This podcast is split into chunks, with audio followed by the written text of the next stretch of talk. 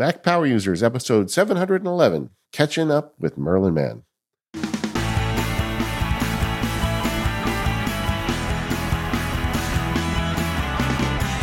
Hello, everyone. This is David Sparks. Uh, Stephen Hackett can't be here today because of Podcastathon week, but I get to pick a guest. And this week, I was able to bring in Merlin Mann.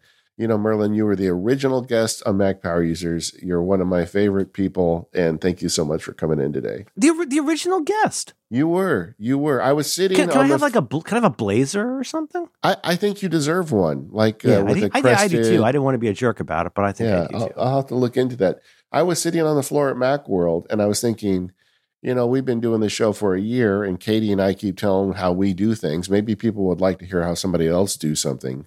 And I saw you at the Omni Group booth on the floor. You and I didn't know you didn't know me from anybody, and then afterwards, I, I so remember that. I, I, came so up to you that. and introduced myself, and you were so kind to come on, and you started a, a great tradition on this show of bringing on great guests, and and I will always be thankful that you said. well, thanks. yes. I'm really I'm glad you're still doing it. yeah, I I love this man. This is this is how I pay for my shoes today. I mean, that's it. What, what gotta- did you? Are you happy with your shoes? I love my shoes. My shoes have never been so comfortable. I, I'm wearing. I'm wearing. I, I never thought. I never thought I'd be this person, David. I'm I'm wearing Birkenstocks right now. Yeah, They're really comfortable. yeah. Well, you're you've been in California long enough. You know you can. Well, David, can I have a lot them. of problems, and I, I don't I don't need to be wearing shoes to impress strangers. Yeah. You can just use that if you want. Well, I, I'm I just wear socks most of the time. In fact, Oh, I this is an old person problem, but I ordered socks with the little rubber things on the bottom because I kept finding myself slipping and Oh, sliding. like, like when you're getting an X-ray or something. I guess, Like you yeah, know those little hospital socks they give you. yeah, yeah, yeah. But now I got them so when I walk around the house, I even got. I went. Th- this is a rabbit hole, but I think it's appropriate. I, after all those years Steve, talking, Steven's not here. He's got other stuff going on. I'll Yeah, go anywhere exactly. you want to go. Yeah, I feel like you know the mice will play, and I well, he's out there helping people. You know, he's out Yeah. there helping children and families, and like I, it, it gets a little tiresome, Steven. Like we, we, we get it. Oh, look at me! I'm giving millions of dollars to this incredibly, maybe the best charity in America. Look at me. Uh, he's curing childhood cancer, but I'm talking Yeah. about the little rubber things on my socks. So you know, it, it's Well, I'm 3D printing with wood filament, so I'm not exactly sweating it. Wait a second, you have a 3D printer? Wood filament. David, right. David, Da- David Allen, uh, Rectory Sparks. I. It's thirty percent wood infused PLA plus. Well, I think we just found the topic for more power users because I just took delivery of a Bambu 3D printer, and we have to talk about this. That's like the equivalent of telling me I look good in a vest. You you just made my year by agreeing to talk about this thing that literally no one is interested in but me. Uh, we we have more power users. I want to go deep on that, but Okay. the sidetrack to the sidetrack is I bought a standing desk uh, treadmill. I I've really been working on my health lately, and so I finally yeah, after well, just all these make sure you don't break your collarbone. Yeah. it only takes a few pounds of pressure, David, even in new shoes. Did you ever see that Taylor Swift thing for Apple where she was on the uh, the treadmill and she just totally wiped out? It was super funny. It's like an ad. she's they did funny. She's she's she's funny and self-effacing. Are you a no shoes house? Uh, no, we're not. But I don't like to wear shoes around the house, so people think Mhm. we are. When I answer That's so door, interesting. We have the opposite. We're we uh, by fiat. My wife, who is the CEO, declared us by fiat to be a no shoes house at one point. And the thing is, I like to have something on my feet, so I'm thinking about getting a second pair of, of Birkenstocks. You know, kind of like like like uh, I don't know, like you know, like Mr. Miyazaki. You know, you come in, you put on the slippers, you know, that kind of thing. But I like it. I like. I want our support, uh, David. I'm not. I'm not the, as young as I used to be. I have Crocs at each door. That's my thing. Oh, have Crocs at each door. So I have the the I shop have professional Crocs. Crocs. in Yeah, the mine garage. professional. I have the garden Crocs in the back. And now I, I was telling Daisy I need a pair of front door Crocs because then I show up to the front door. I want to go and get the mail or something, and I don't have Crocs. Right, right. You need something that's a little more transitional for what Yeah. you need a slightly more ruggedized shoe Yeah. for like if you need to go check the mail. But I got this thing you stick under your desk and you walk on it, and I can walk several miles a day while I'm answering email and whatnot. But that's the what really led to the rubber socks because I said, well, if I'm on a treadmill, I don't want to slip. And uh, it's been really great. So that's kind of Yeah, that would be a really dumb way to die. And do yeah, you Yeah. and and, and it'd be you feel like appropriate though for me. I Oh no, no. The, however way I die, I will almost. I, I was telling Syracuse uh, that I'm pretty sure. I don't know when this first occurred to me. I'm pretty sure that I will be killed by a, a flightless bird, probably a cassowary, because they have an axe on their nose and Yeah. they're very mean. You know, a swan can break your femur, and I'm I'm pretty sure that uh, I don't know if they fly, but uh, you know the swan boats are nice. I, I worry about that though, and, and and the thing is, you don't get to pick how you die. I mean, except in fairly rare circumstances. Yeah, yeah, that's You know, true. like like in a like in a kind of like a like in a, in a an old timey joke or something. But like, yeah, by and large, I want to avoid the things. We we might end up, I guess, talking about this thing I do called the Wisdom uh, Project. And uh, one of the things I said in there is try to avoid experiences uh, that your loved ones will have to explain on a government or hospital form. that's that's that's good advice. You think that's, good? Now, advice. honestly, you, you you've read it. You think that's good advice? Yeah, I, I jumped out of an airplane on vacation a few years ago with with the kids because they said it would be fun, and I was thinking, I don't know, Mhm. I, I'm not really in the best of shape to be jumping out of airplanes. But what really sold me on it was the guy who I Hmm. was strapped to was wearing flip flops, Hmm. and I'm like, Oh. you know, if he does this enough, that That's so smart. That's like in. Say Anything, where Ione Skye says, "If there's no babies crying on the plane, it won't crash." Like Yeah. you, you're first of all, I love the. I just, I, I will always treasure uh, you giving me the phrase, uh, "The man, you're strapped to a man." I like the sound of that. It's got a nice Yeah. mouth feel, Yeah. and, it's, and so he's got the shoot. So he's, he's got his flip flops. Now you know a lot of the rides. I know you know you enjoy theme parks. Some of those rides, like you can't wear flip flops on them because they'll just fall off. yeah, But you can do that when you're when you're skydiving. Apparently, he can, and I felt like if he feels comfortable enough about this wear flip flops, I'm probably okay. And it, it turns out I was. I was okay. It uh, was was it was it cool? It was. It was fun. I mean, we like like the thing is, I feel like I would not black out, but like I I I, I don't want to be clever or cute about this, but like I don't think I'd ever do that. You know, QED. Like I don't want to. I see what that would be such a dumb way for me to die, but it must be if you can be there in that moment and like feel what's happening. It and you're not overwhelmed and blacking out. It must be so thrilling. I don't think it was as thrilling as you would think. It, it's exciting and it's fun, but you know, it's like looking Mm. out the. You're not The- you're not really selling me on this. No, I, I'm not really. But you know, the kids loved it, and having that experience to them with them to me was the selling point. I wouldn't have just done this on my own. The the one thing that was shocking for me was how loud it is, and I'm going to sound like an old man again, but I have tinnitus. loud from like wind whistling by your ears. yeah, it is so Yeah. loud. If I had to do it over again, I would wear some ear protection. What did you guys talk about on the way down? You can't talk about anything. It's so loud. You're not wearing like helicopter or headphones or something? No, man, you're just you're holding on and, and you're thinking, man, I hope his flip flops don't fall off. Could you imagine if you're just somewhere in Hawaii and Because a I mean, you're both going to have to roll. You're to have to be like a like a like a kind of uh, conjoined pill bug title. And yeah, you're you- just kind of yeah. stretched out. He's he's like definitely in control. And then once they pop Mm, the and, you, and you're it- strapped to the man in control. Is that right? yeah, exactly. Okay. And you can Mhm. talk once he pops the chute. But honestly, I was just Mm. But he doesn't like you to talk before that. Before he pops the shoe, he doesn't like you to talk. well, you can't because you can't hear him. Hmm. But once Did he once tell you they that, or do you the think chute, that's true? you're, you're good. You know, yeah, it- but I mean, this is be. this is a this is a, it was a wholesome relationship generally, though, right? Yes, it was great. It was great, Huh. and then it brought us to a very soft landing. Slid in. It was it was actually quite enjoyable once we the the wind stopped screaming in my ears and you could see all of the island. It was it was uh, it was an experience that I'm glad. Oh, I is this did. in Hawaii? Yes, I mean oh, you only do crazy stuff like that when you go on vacation. I know. I tried shave ice. It's nuts. Shave ice is amazing. Well, it's been a good episode, David. Thank you so much for Yeah, having me back. I'm you, the Merlin. original guest on this show, and I'm always happy what I can contribute. It's too bad the 35 minutes of us talking before this will, will not be airable, uh, which I think means it, it can't be farmed for several years. yeah. But uh, yeah. it's it's it's been great to be here, and you know, keep looking at the stars. All right. For the folks that are are banging their heads on their their dashboards, uh, Where's my hot tips? I Yeah. want hot tips. Well, Merlin, you were you're pretty good at hot tips, but but the thing that you told me coming I'm in, not strapped to a parachutist, but I do my best. yeah, there you go. But but you you you wrote in the outline iOS Task Quest continues exclamation point. If you haven't figured it out yet, there's no hope for any of us. That's what I've decided. You know what's the what's that line from that wonderful Ted Lasso episode? Hope is the thing that kills you.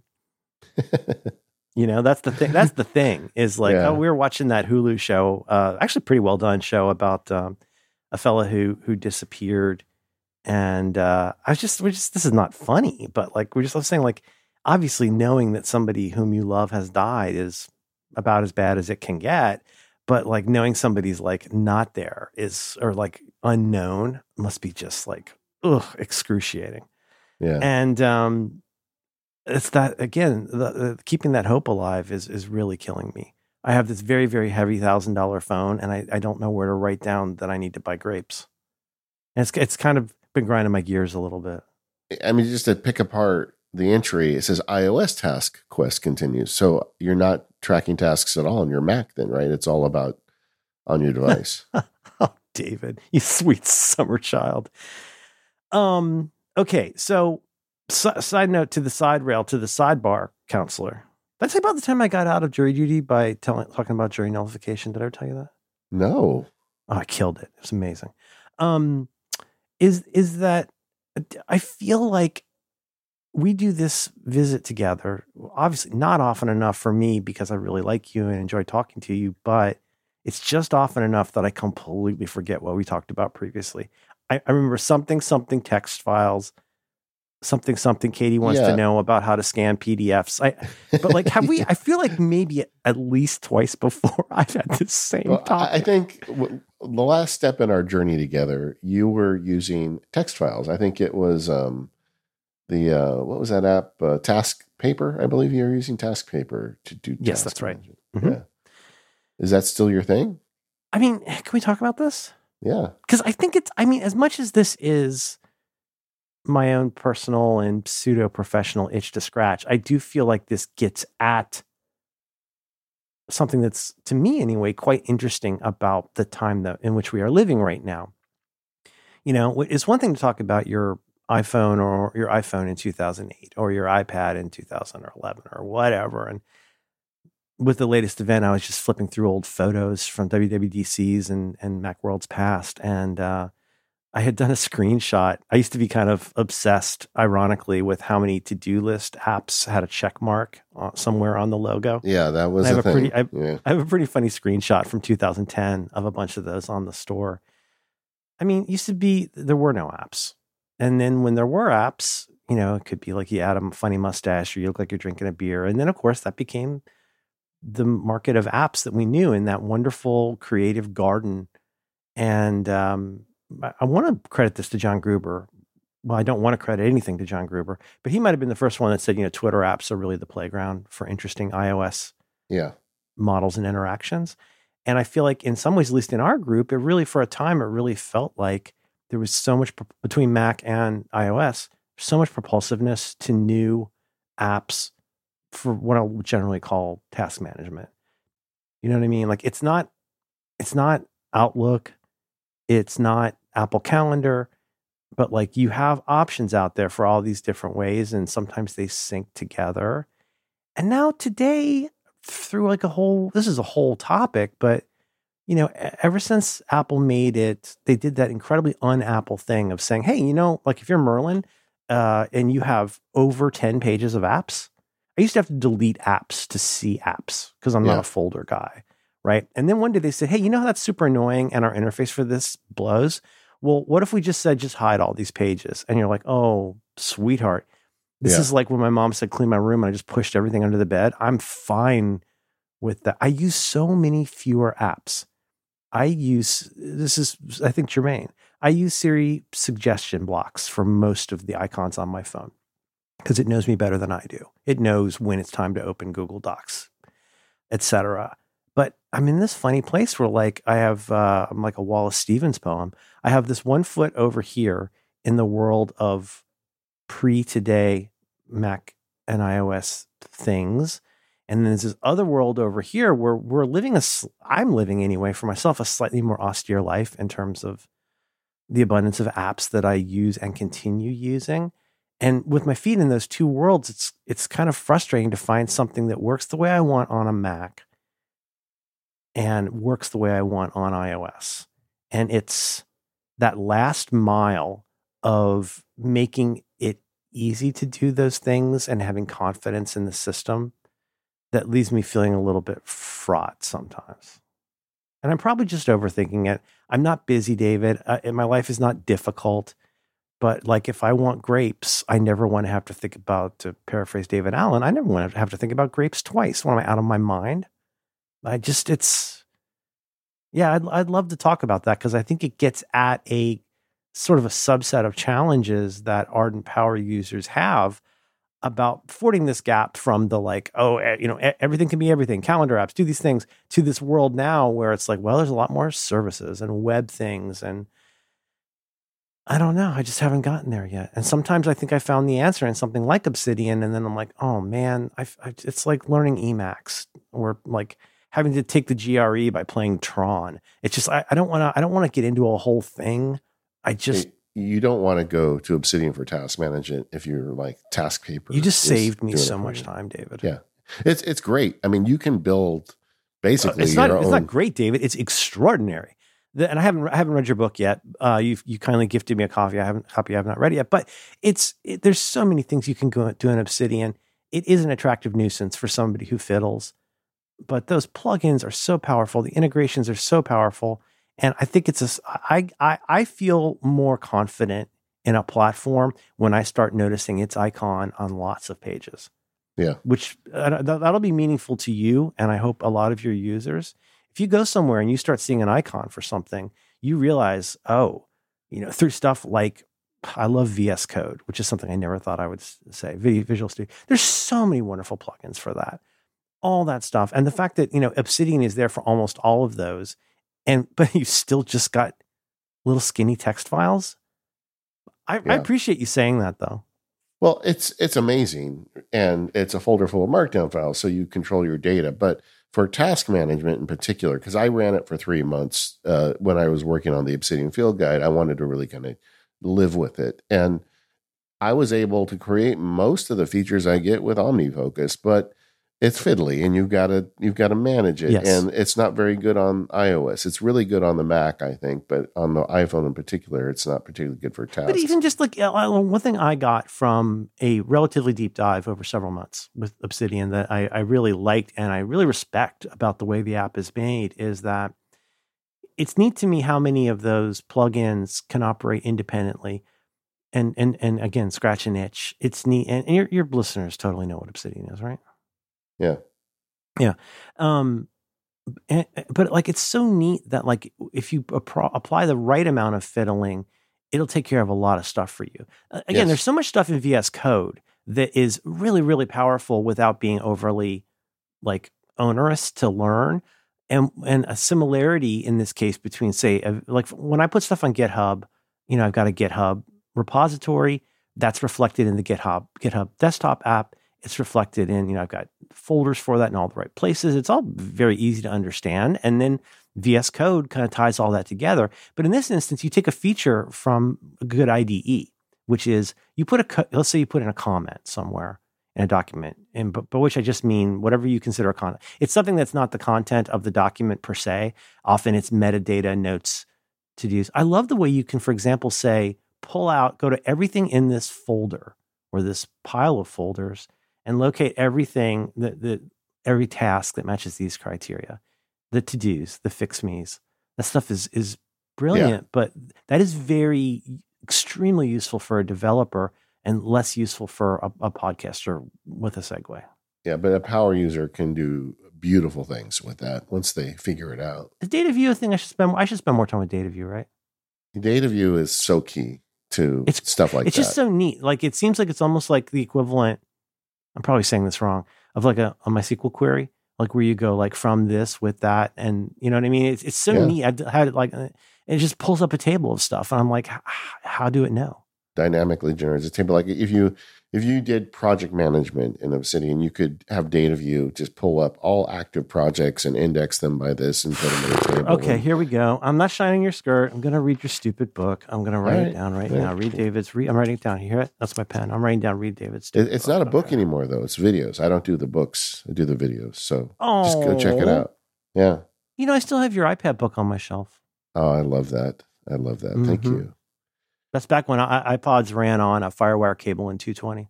Yeah, I mean, Long- I made a book time ago. called iPad at Work when iPad really wasn't very I good think it had a, it might have had a briefcase on the cover yeah, it did. It did and a with check. icons on it. Yes, yes, yeah. uh-huh. old school. This episode of the Mac Power Users is brought to you by 1Password. Go to onepassword.com/mpu to get 20% off your plan. With 1Password, you can go ahead and forget your passwords because with 1Password, you can protect yourself, your family, your global workforce with a simple security, easy collaboration, and actionable insights. The way it works is you remember one password and the application does the rest. This isn't just for website logins, it's for secure information, and it's also getting you that protection on the 1Password side where they're monitoring the websites you're logging into to make sure they haven't had any security breaches that you're not aware of. If you want to protect your medical records or sensitive documents, you can do that right in 1Password. If you want to share your data with members of your team or your family, they have a secure way of sharing data, no problem. If you want to mitigate risks from your partners, the people that you're logging into, 1Password keeps an eye on them for you. It's almost like having your own secret agents out there protecting you. And if you're on the corporate side, they can work with all of your tools that you already trust. What you get with a 1Password subscription is the loyalty of a team of experts that do nothing but work on protecting folks' privacy on the internet. They are at your back. They make this app to make sure you're protected. For me, it's the peace of mind of knowing that this problem is solved in an ever increasing and dangerous environment. Go check it out at onepassword.com slash MPU. Like I said, whether you want an individual or a family or a business plan, they've got you covered. You can learn more about it there. And if you sign up at that link, you get 20% off. That's onepassword.com slash MPU one last time. Thank you, 1Password, for all of your support of the Mac Power users.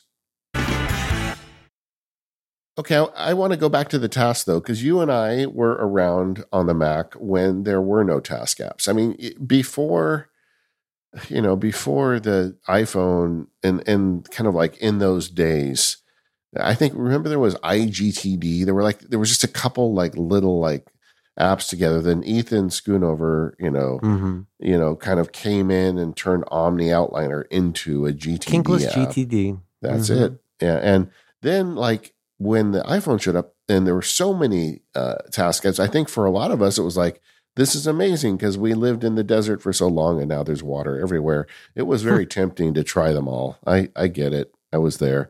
But I was thinking It was for it was kind of exciting, and there was that guy in Poland. There was that one app that was like lapping. We've talked about this before. I think it was like lapping everybody else, including OmniFocus. He was like shipping new features every day, and then one day the guy just disappeared. Yeah. And I don't know if you remember this. I, I it might have been iGTD, but it was one of those early apps, and it was one of those ones where people were like, it was like talking to your friend who uses like Debian or something, and you're like, Yeah. oh, you don't have a way to do that. You don't have a way to put this onto your Linux phone, and it's like, oh. But like it was, it was exciting, but the sometimes an app, if it's an app that's doing something you care a lot about, um, you have to really, you have to really jibe with the taste, the approach, the um, I don't know what you would call it, maybe the UI model of those things. And like there are things that are there are apps that are basically like the Shark uh, Cathedral that to me are pretty much unusable because everything takes three clicks. Yeah. And, and being somebody who loves something on a Mac, I, I would all tend to like all day long. I'm on a Mac for better or for worse, for work or whatever, for any of that stuff. I'm on a Mac. So, but the way that you interact with a Mac, even if it's like one of those iPad apps that works on a Mac, like it, a click does not always mean a click. And and just to get this out of the way, why am I still a text files guy? Well, dude, I've tried to like really go all in on reminders at one point. And I use that app Federico talks about maybe GoodTask that is Yeah. like a how would you describe GoodTask? It's it's, It's like it like takes it builds on on top. top, of reminders Yeah. and adds more functionality. But David, I'm I'm such a weirdo that like you got to remember I come from the world of Quicksilver and text files. Yep. I'm used to having a custom key command that's like a tap, a type, and enter. I don't even need to look at the screen. Okay. Tap, type, enter. And what happened? Well, anything. In that case, you know what I used to do? I had Quicksilver things for appending to a document. If I wanted to, oh, why would I need to open a document if I know I just want to throw something into it? I don't need to sort my trash every time I throw out a paper towel. You know, it's like this reverse Kleenex box. Yeah. And that, that is so powerful to me that even when I go into reminders, I'm like, if I want to write down, and you don't say grapes, as you know, David, you say buy grapes or you say order grapes. There needs to be a verb in there. Yeah. But like even the like even with widgets, even with all that stuff, I still feel like it's three or four clicks just to write something down. Is is SIRI the answer? Almost kind of sometimes eventually maybe. All, all I really want in this world, I don't know who will make this. We talked about this for six months on on uh, another show I do called Do by Friday. I, initially called it the bike log, but Yeah. now I I want to just call the app something like capture or this or here. I want to yell into the air. I want that to go into whatever it is. It could be JSON, it could be a table. I don't care. I want to yell into the air, and I want what I the string that I said. If I say, "Hey, you know, catch this," I want that to go into a line with a date stamp, uh, geolocation, maybe the weather, and I just want a way to yell into the air without having to talk to anything with any more than just just do this thing. Like if if I'm in the middle, if I'm doing something with my I'm painting a miniature and I've got on those orange nitrile gloves, I just want to yell out buy grapes, have it go into that general inbox, and then I'll get back to it later. But guess what? If that becomes JSON, that becomes HTML, that becomes CSV, I also now have a log for my life. However I have choose to use the Yell into the Air app, I decide what to do with that inbox. Do I need an overly complex inbox to do GTD? No, you don't. You need literally an inbox. It's your job to sift through that inbox later. But you can have total confidence that when you yell into the air, it goes somewhere. That's the dumb thing I want. So I end up using reminders with Siri because it's pretty dependable. But you know what Siri doesn't tell me that's mental? When was that note created? Where was that note created? Right? So Yeah. That that- that's kind of what I'm looking for. I and I don't need the that wonderful world word that uh, Ethan used to use. I really don't need the all of the scaffolding anymore that OmniFocus and similar things things has come so far too. I don't need that scaffolding anymore. I have a very easy, repeatable thing, and the things that are a something that pops up, like I need to go order more tung oil, you know, for staining my my figures because I'm a busy businessman. Um, I don't want to have to think about where that goes. Find the app, go in, tag it, all that stuff. Like Yeah. these are different things for me. It's I think I said this here a long time ago. I think a task list uh, should be a pocket, not an attic. And I I just want a place to like have things go and have it be low friction. And if entering it in reminders and having to interact and click in all their invisible fields to get it to go, that's resistance that I don't need for grapes. I think yelling into the air and making it show up on a list, I don't think there's anything better than reminders for that. But then if you, but then that the clouds up your list. Like if you're Yeah. using it, like uh, to me, reminders is I'm using it for its titular reason, which is, hey, dingus. It's something as simple. I also do this a lot with my Google Home Hub or whatever it's called this week. But I'll, I'll say, I'll yell it into the air, hey, dingus, uh, especially if it's after bedtime and like I have do not disturb on, I'll say, hey, dingus, set a nine minute pasta alarm as against a reminder. But I don't want my reminders list. uh, My, my, reminders list is already 10% unusable because of what it thought I said, which, you know, whatever, it's probably my fault. But, you know, remi- I like the idea of reminders being a place for reminders. And as you know, David, when you start putting garbage on your desk, when you start putting garbage into your crisper, when you start putting garbage on your dinner table, those things no longer are useful for their original purpose. You don't trust it anymore. And that's that's that's where I struggle. I have and, a and right now suggestion the biggest. Oh, please, David. If you were willing to go down the rabbit hole on Obsidian to set up a task manager, why don't you use that energy to set one up with drafts where you could create a new entry? It could log, I think it could log location. It could certainly log date and time. Drafts has Drafts has a thousand. I, I use Drafts. It's my most used app, right? Yeah. You know that, right? And like I was Yeah. talking to Greg last night, and sending me. Yeah. Well, I'm at 16k right now. Yeah. um, 16K drafts. And people are like, well, how do you manage all that? And I'm like, I don't. Why would I manage that? Yeah. you know, that's like managing used matches uh, with all respect. You know, at the moment you need fire, a match is the most important thing in the world. But once you've achieved a flame, it's just a broken piece of wood. It's just dirty wood title. Right. And like, so for me, I don't do a lot of stuff with tagging. I love that Greg makes that easy. It's all so powerful. The only place where drafts falls down, and this is just because of my dumb brain, is I like using the TaskPaper app on a Mac. And sometimes the interaction model for a TaskPaper syntax feels a little weird to me on a phone, personally. Well, it's carrying a lot of weight. No, now if you're if you're if you're you're helping me, right? I just hired you. I'm paying you the big bucks, and you're going to advise me. Do I start with? I mean, my my thing, just for what it's worth, tends to be like I try to actually almost write a spec for myself, by which I merely mean like five bullets about why the existing world is problematic. So, like, what is it I don't have now that I think I want? And the think part does a lot of the work there because I'll discover that. Come four or five bullets. Drafts does everything I could dream of and more and more and more. Two ish problems is that A, there are so many options for doing all of those different things in drafts. Um, Well, I'm then going the to tell you other how to thing- do that too. Just just make five, three or four lists. You know, make the list personal, work, whatever. Mm, Save really? the URL. You can because in drafts you can have it save a specific URL. and then Mm, make a I I draft. smell a shortcut coming. This make a drafts action or a shortcut, but you can do it with a drafts action too. Where This is going to cost me a lot, Dave. Uh, Like, No, how you- much are we talking about here? No, no. I mean, this. Let's be honest. Like, you're not making the big bucks in court anymore. Are you, are you going to really soak me for this advice? Be honest. Yeah, I mean, pink slips is what we agreed, right? I mean, Totally fair. You saying Yeah. what, what, a quarter mile, quarter mile? yeah. Yeah. Let's do it. We'll we'll get all Modesto on this. But the uh, but I mean, it wouldn't take that long to set up. Like real real talk though. sort of- You're saying you're saying, and so something, and so, so I've played Like with the want- hipster PDA Rose. in digital form. Just make a couple did- cards. and Rose did a set of actions. Dr. Drang has some actions. I should probably go back to the directory and catch up on that, huh? Because I no, understand and like let me just let me just state the thing here.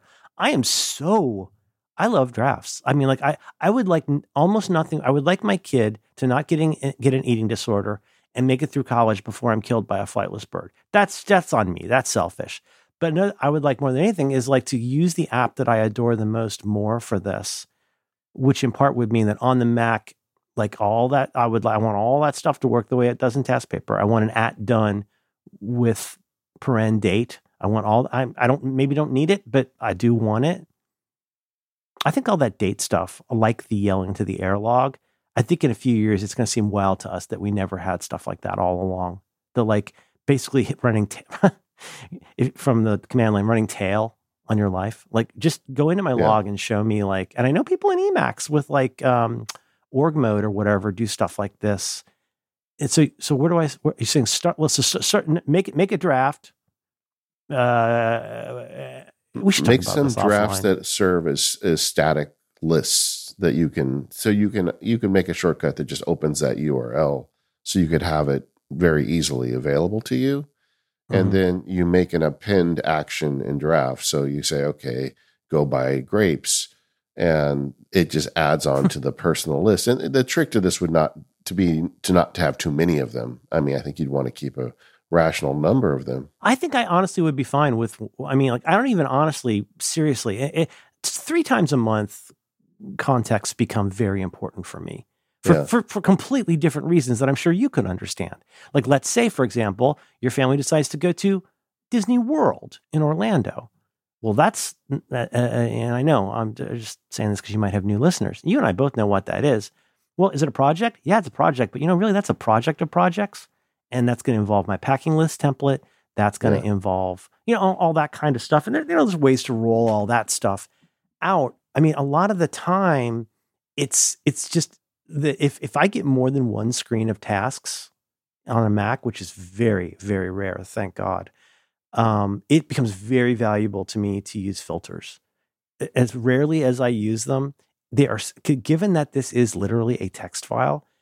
The app is providing so much functionality for wrangling that text file. I mean, in the same way that like a database is a text file too. It's just that Yeah. what the database software does with that text file is extraordinary. right? Um, I mean, it's all it's a binary or a text file. I don't think there's a third thing in Unix. That made me love, but like, uh, I, I, you know what? I should do this, shouldn't I? Tell me I should do this. Yeah, just use your nerd powers. Like you were willing to throw time at Obsidian for tasks, which for a lot of people makes sense, but I don't think it makes sense for you. But I feel like you could, in an afternoon, you could probably put together something very useful. Great. So now I got to read I got, what I have. I got to read David's stupid book, and I got to do drafts. Well, you know well, what do was the, neat do the drafts um, thing first. I think that's where you need the help, right? You want to get your. I appreciate in. that. I'm gonna I'm gonna probably give you give you a pretty good tip and a rating, uh, rating and review on that drafts task. Yeah. Um, the the other thing then, of course, is to just mitigate against you know fiddling. But, You know, the thing I Yeah. did, I'll just I, I you, don't want to talk about this all day, but Obsidian started as a, a challenge on Do by Friday. It's a show I do where the Yeah. MacGuffin, the conceit is that you the the hosts do a challenge, which sometimes is like watch jury duty. We should watch jury duty. It's really good. But um, in that case, it was use Obsidian, and I instantly grokked. I mean, this goes way back to things like InSticky or Sticky or stick it or all Yeah. those different kind of wiki style, or for that matter, MediaWiki. I was Yeah. using MediaWiki on my Mac before anybody knew what Wikipedia was. Yeah. Right, uh, that stuff is fantastic. It, it can also really turn into a rabbit hutch. Um, but what I, you know, what I did, uh, my my real, my only real, real project so far, apart from fiddling, is I created something I called, and this is personal. It's uh, personal as in not public uh, uh, facing, but I created something I called the Anxiety Wiki, which is a place to interrogate, explore, and ameliorate my struggles with various aspects of anxiety, and treating that like a wiki and locating what you know Christopher Alexander calls patterns. Like these are things that tend to work. These are these are anti-patterns, meaning that they're things that seem like they work but tend not to work. Yeah. Documenting all that, giving examples of that, talking about the process of how I've learned how to fall asleep in a way that's less stressful for me. David, Obsidian was so good for that. And things like Dataview would make it so easy to like get a bird's eye view into Yeah, what was in here. things. Yeah. Yeah, yeah, yeah. So you're using Obsidian for that. I haven't used it in a while, but at parent teacher night the other night, I was I was losing my gosh dang mind about two two days ago. Two days ago, I was losing my mind about this iOS task thing. Um, I- because you know, know, eh, I do something similar with Obsidian, even though I made the Obsidian Field Guide, and everybody's like, oh, you must use Obsidian for everything. Well, I have tried everything in it. But to be honest, there are certain things that I think normal apps that focus on that thing are better at. Um, but what I do find Obsidian really useful for, I call it Sparky OS because I'm a nerd. But what are my thoughts on anything, anything that's important to me? I mean, like I've yeah, got, it's like a personal knowledge manner for your yes, like, it, PKM. It's but it's a PKM for your interior world.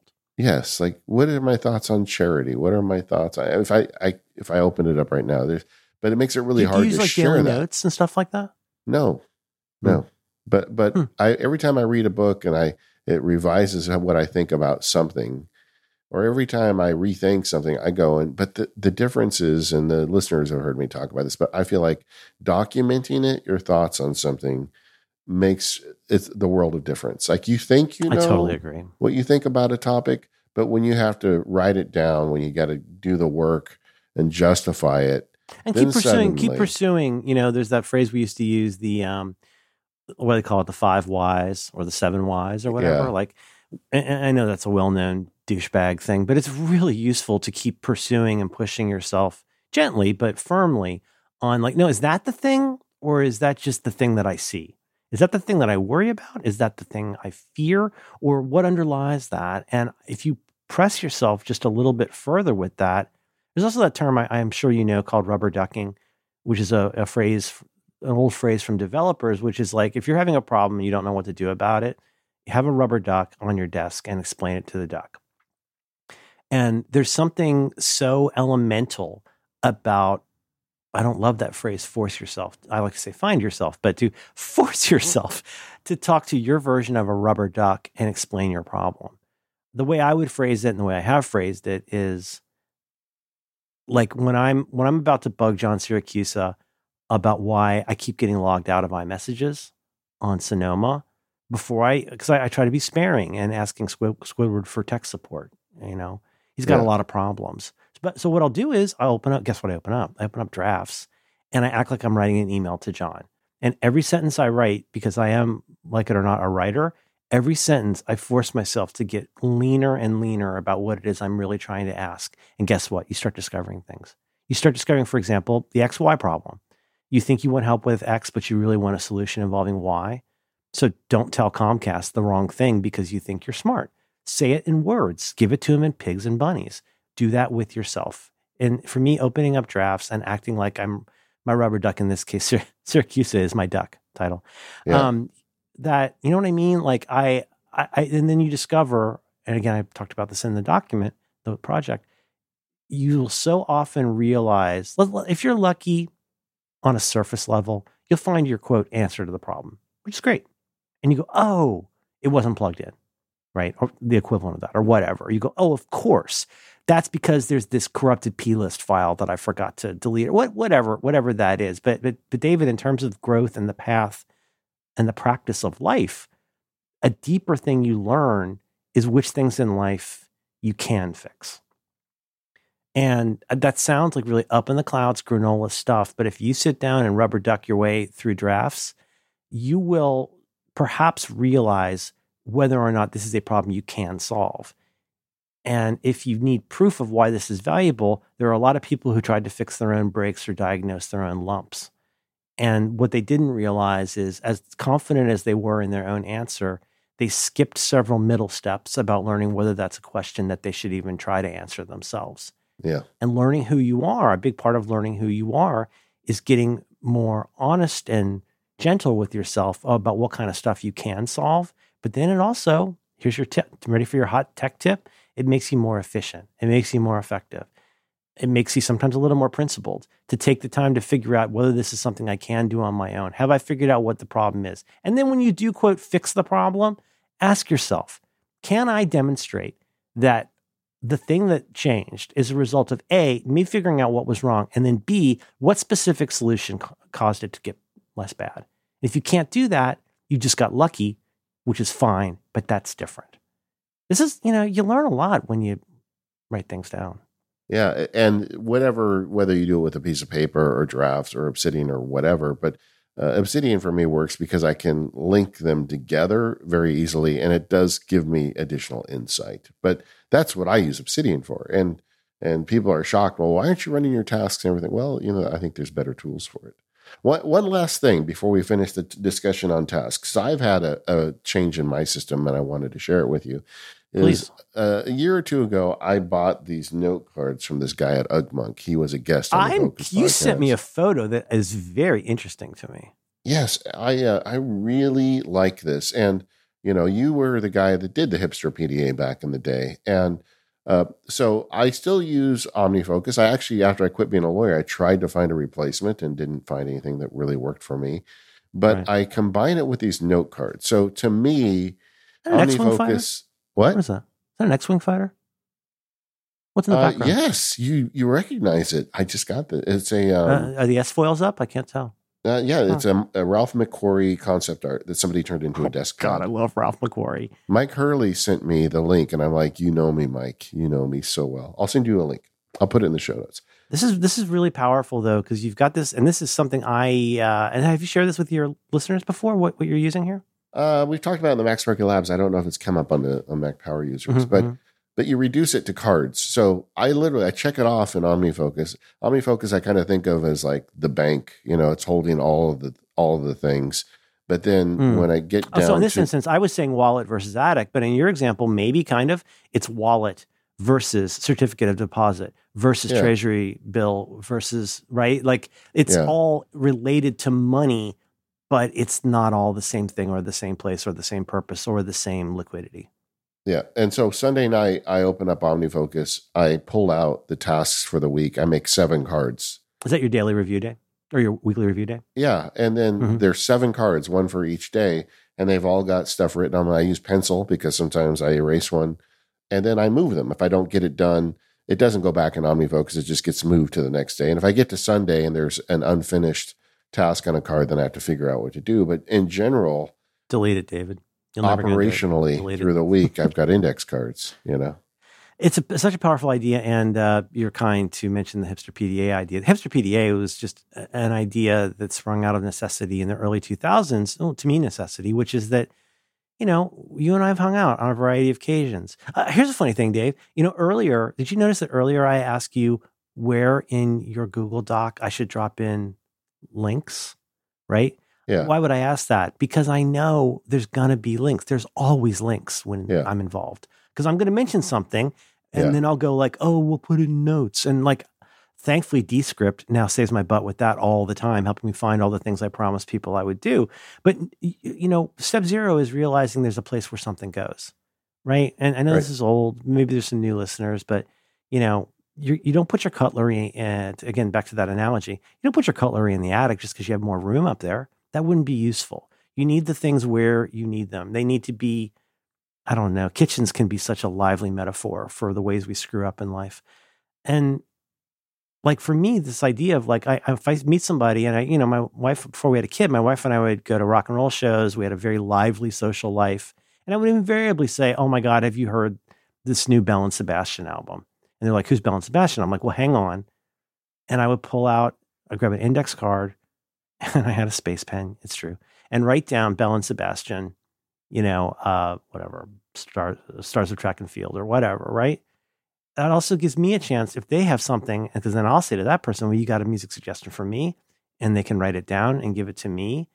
And a pile of like 10 or 15 index cards held together with a binder clip became a strangely powerful metaphor for me because every index card, every three by five card is its own world of possibility. You, it's it's so lightweight. They're inexpensive. You know, they're easy to deal with. They're atomic. And, at any point, you could grab a stack of 200 more and start making like the equivalent of like a mind map in front of you. It's a, it's a wildly powerful idea.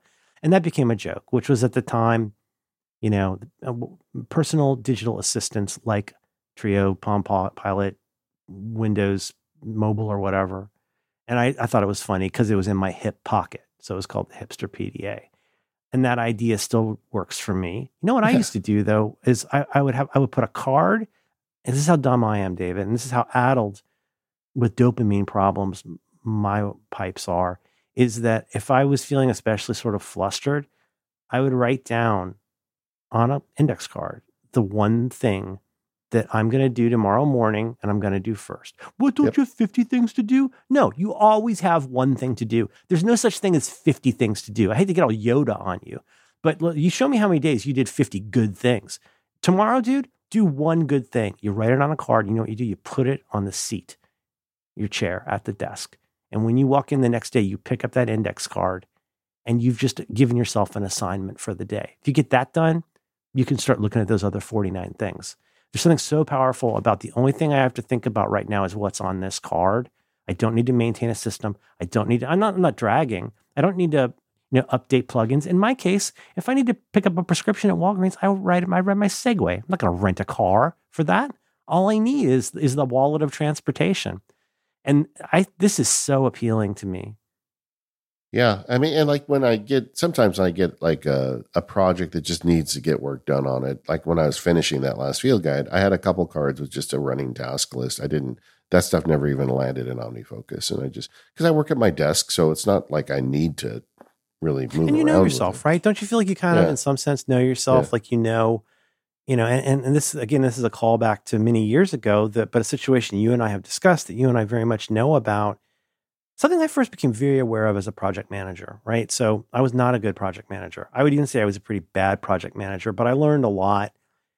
And I was basically thrown into the deep end of a career I'd never expected because of the dot com bust, in part, um, and also the fact that I have a very disordered mind.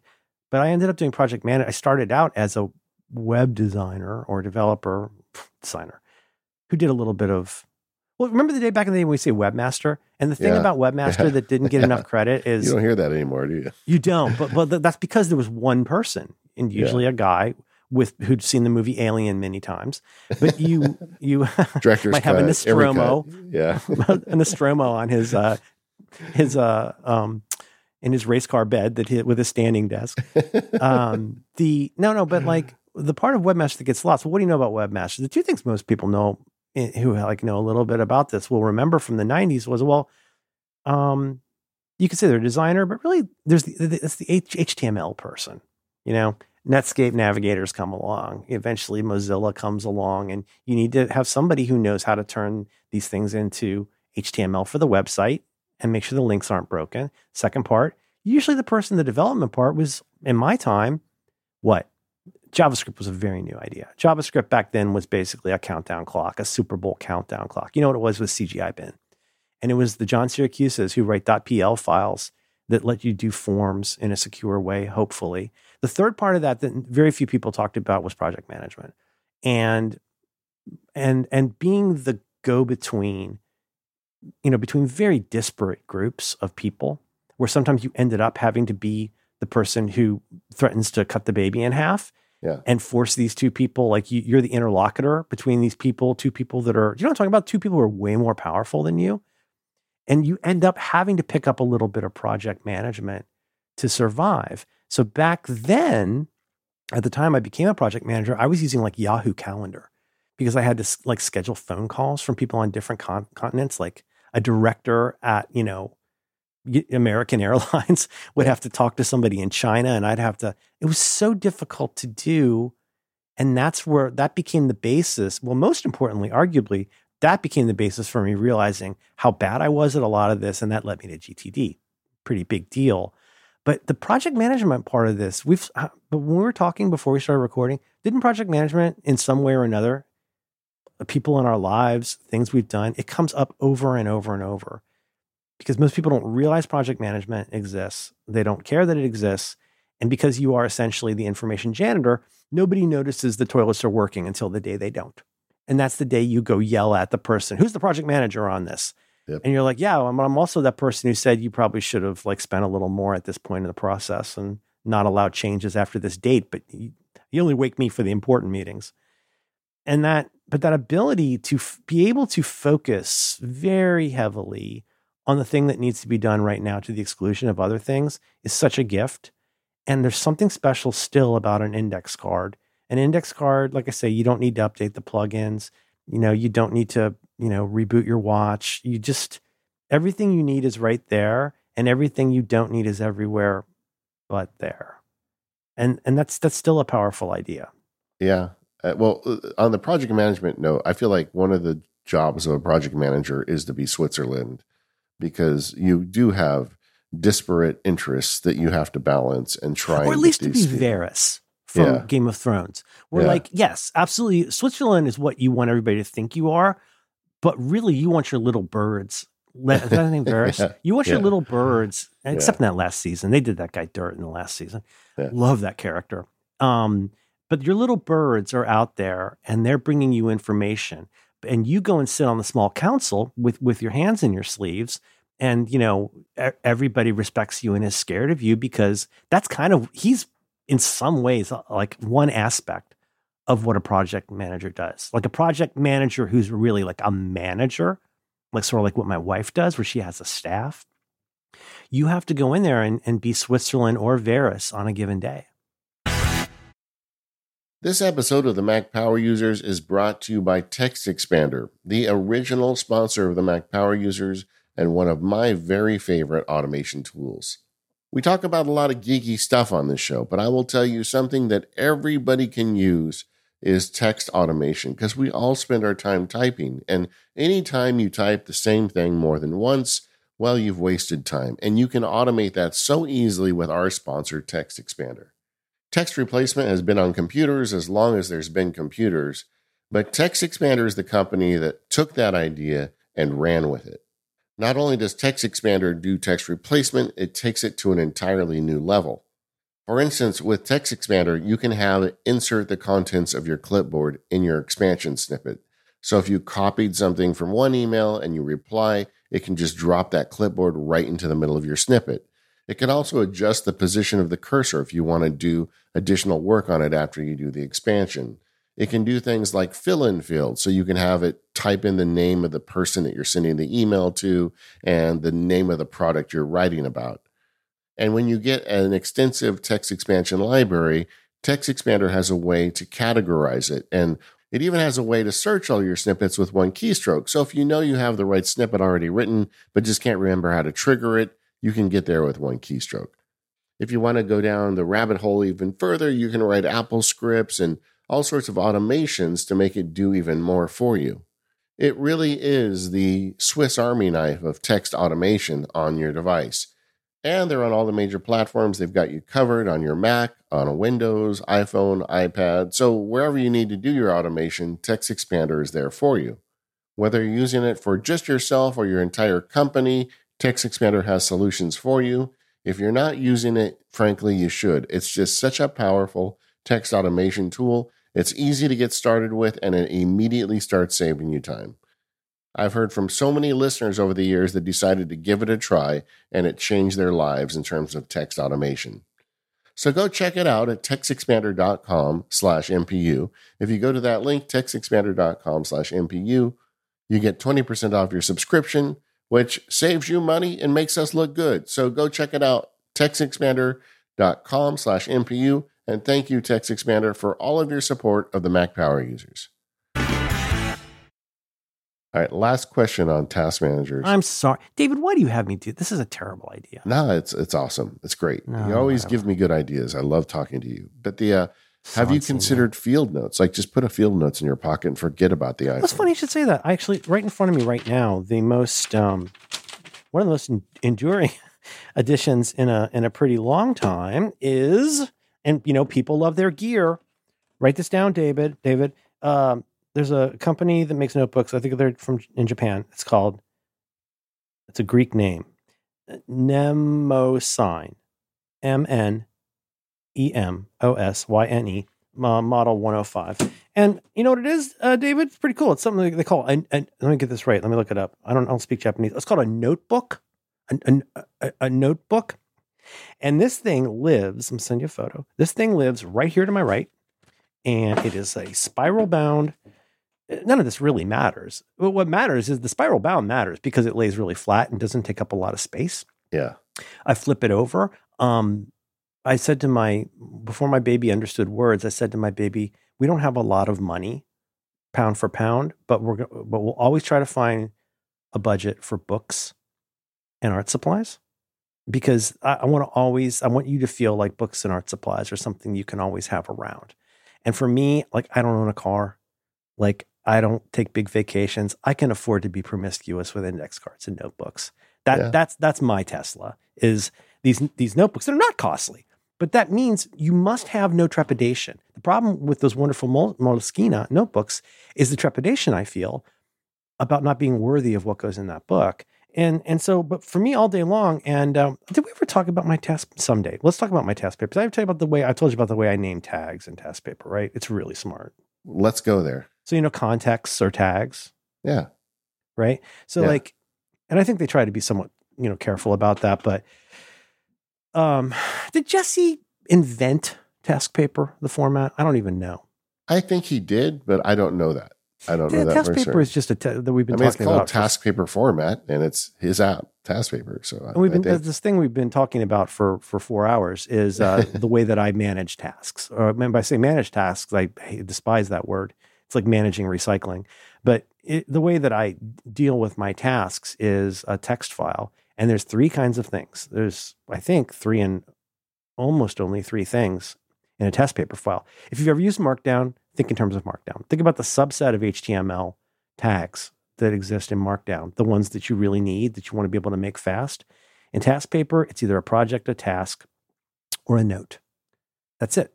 Like a project ends with a line that ends with a colon. This is basic stuff. Like this, making something in ta- for TaskPaper or to do TaskPaper would be a pretty good, like week week six um, assignment for somebody in a computer class. Yeah. Because basically, all you got to know is that a- a line, if a line ends with a colon, that's a project.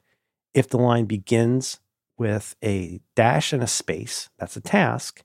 If the line begins with nothing, it's a note. Tasks can also then, you know, in a kind of superset of this, the bigger set of these features, you can have things like, you know, contexts or tags, if you like.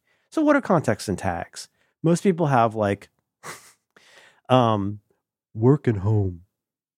Well, yes, Merlin Mann, I'm gonna say, well, dude, work and home are not are not contexts, those are areas of responsibility. You know, house and office are contexts. Yeah.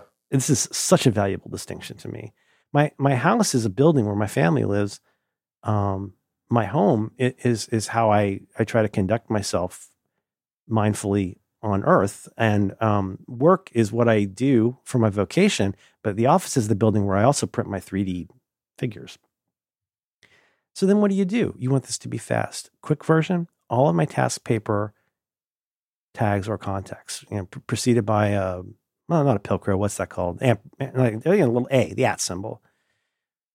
Each one is alphabetically unique, which took a little doing.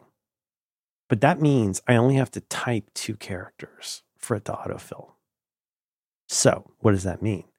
Um, let's take an easy one. If I need to write something, do I use W? Nope, because W is already used for waiting on. W O. Um, You know, I, I use draft. Draft means write. Draft D is draft. B is buy online. Well, why not order? No, because what's what's O? O is office. H is house. E is errands. It sounds so dumb. I cannot even begin, I can't even guess how many keystrokes I've saved over my life by thinking about that stuff just a little bit and then operationalizing it. And you know what? Now that's consistent. Every single place that I use it. I, I know I know what I'm doing with all of those things. And it really it becomes um, muscle memory. You know, it's just. I mean, this I is so on brand Like, for do you you. have to do you have to like think about where the return key is? exactly. No. Yeah. Uh, it- Yeah. And the stuff you've talked about in the past, uh, Quicksilver. You know, the same thing. Quicksilver actions. Oh, it just gets in your bones. Or for me, Yeah. like commands, command, like um, uh, obviously this differs hugely for everybody, but you know, for me, uh, command space bar for LaunchBar, or double click control, control control. You know, for me, Yeah. option option sends the selection to LaunchBar. So I don't even I don't have I, I'm typing only a meta key. I type a meta key twice. So if I've got a shipment coming from someplace and I've got a tracking number, David, my new CPAP um, supplies arrived today. So what do I do? I select that string and then I just hit option option. So that sends it to LaunchBar. Then all I have to do is is type del for the sort of verb send this to you know deliveries. Yeah. and it does that. And it gets it gets into your bones. And i think you and i have talked about this in the past about quicksilver. I mean sitting down it would be like glenn gould sitting down at a computer but it's actually a, a it look it's a bass guitar. Like if i sit down at a computer and don't have LaunchBar i'm useless if if the caps lock has not been mapped to to um Hyperkey. Yeah. control yeah yeah yeah right hyperkey listen to you you invented that right that's you No, Terpstra did. I think Terpstra. terpstra Yeah. Yeah. Huh. He's a good guy. And it's and we- but here maybe this is the the coda or the epilogue is that it takes it takes an expansiveness and curiosity to get better at this stuff, but it also takes I'm not even going to say discipline. I I don't love that word. It takes a self-awareness about catching yourself before you start falling down the rabbit hole. And then knowing when to iterate. You know, we're we're all kind of building this railroad as we conduct the engine, but we also have to know when to be able to disappear into our work and not have to think about all those things. How how do I get to where I can disappear into what I'm doing and not feel constantly set upon and busy with all this stuff I can't do anything about right now. And that's that's something I took away from GTD that I will treasure till the day I die.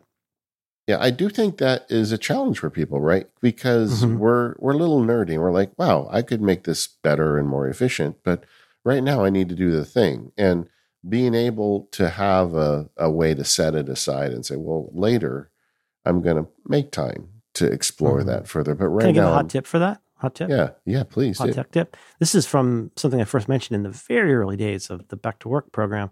But you know that that phrase mindfulness it gets really abused, and oh, but like another way to think about it is Not as, not as much as Zen, but yeah, I'll agree. Well, like chocolate, you mean? Yeah. Yeah. Let's come to our Zen spa. Everything's in papyrus, set in papyrus. Yeah. Um, so you know, as always, sort of, I always have a step zero. Like before, I can change all these things about my life. Well, I have to know that there's something that's to, to watch out for. If you catch yourself, use your phrase, whatever you like. We, we we beat up on rabbits so often. Chase two rabbits, you know, you lose both. Rabbit hutch, rabbit hole. The poor rabbits have done nothing. But if you find yourself disappearing into like, well, maybe this is the day. I just watched a video. Um, Jamie Jamie Phelps sent me about options for sort of like PKM text editor things. It was really, really good, but I'm like, oh, I'm not going to learn this new Vim. I'm not going to learn this this Emacs setup. I'm not even going to learn my Quo notes or whatever it's called. When I catch myself and I notice, you know, I'm not doing the thing. I'm supposed to be doing the thing. And I know what the thing is. You know what the thing is. You know what the thing is right now? Yeah, you do. In your head, you know what you're supposed to be doing right now. Yeah. That's that's why you get the moderately sized bucks is you know what you're supposed to be doing. But this sort of bifurcated brain drifts off, whether that's because of a lack of coffee or a lack of dopamine or whatever. You know what you do? Um, you yell, not yell.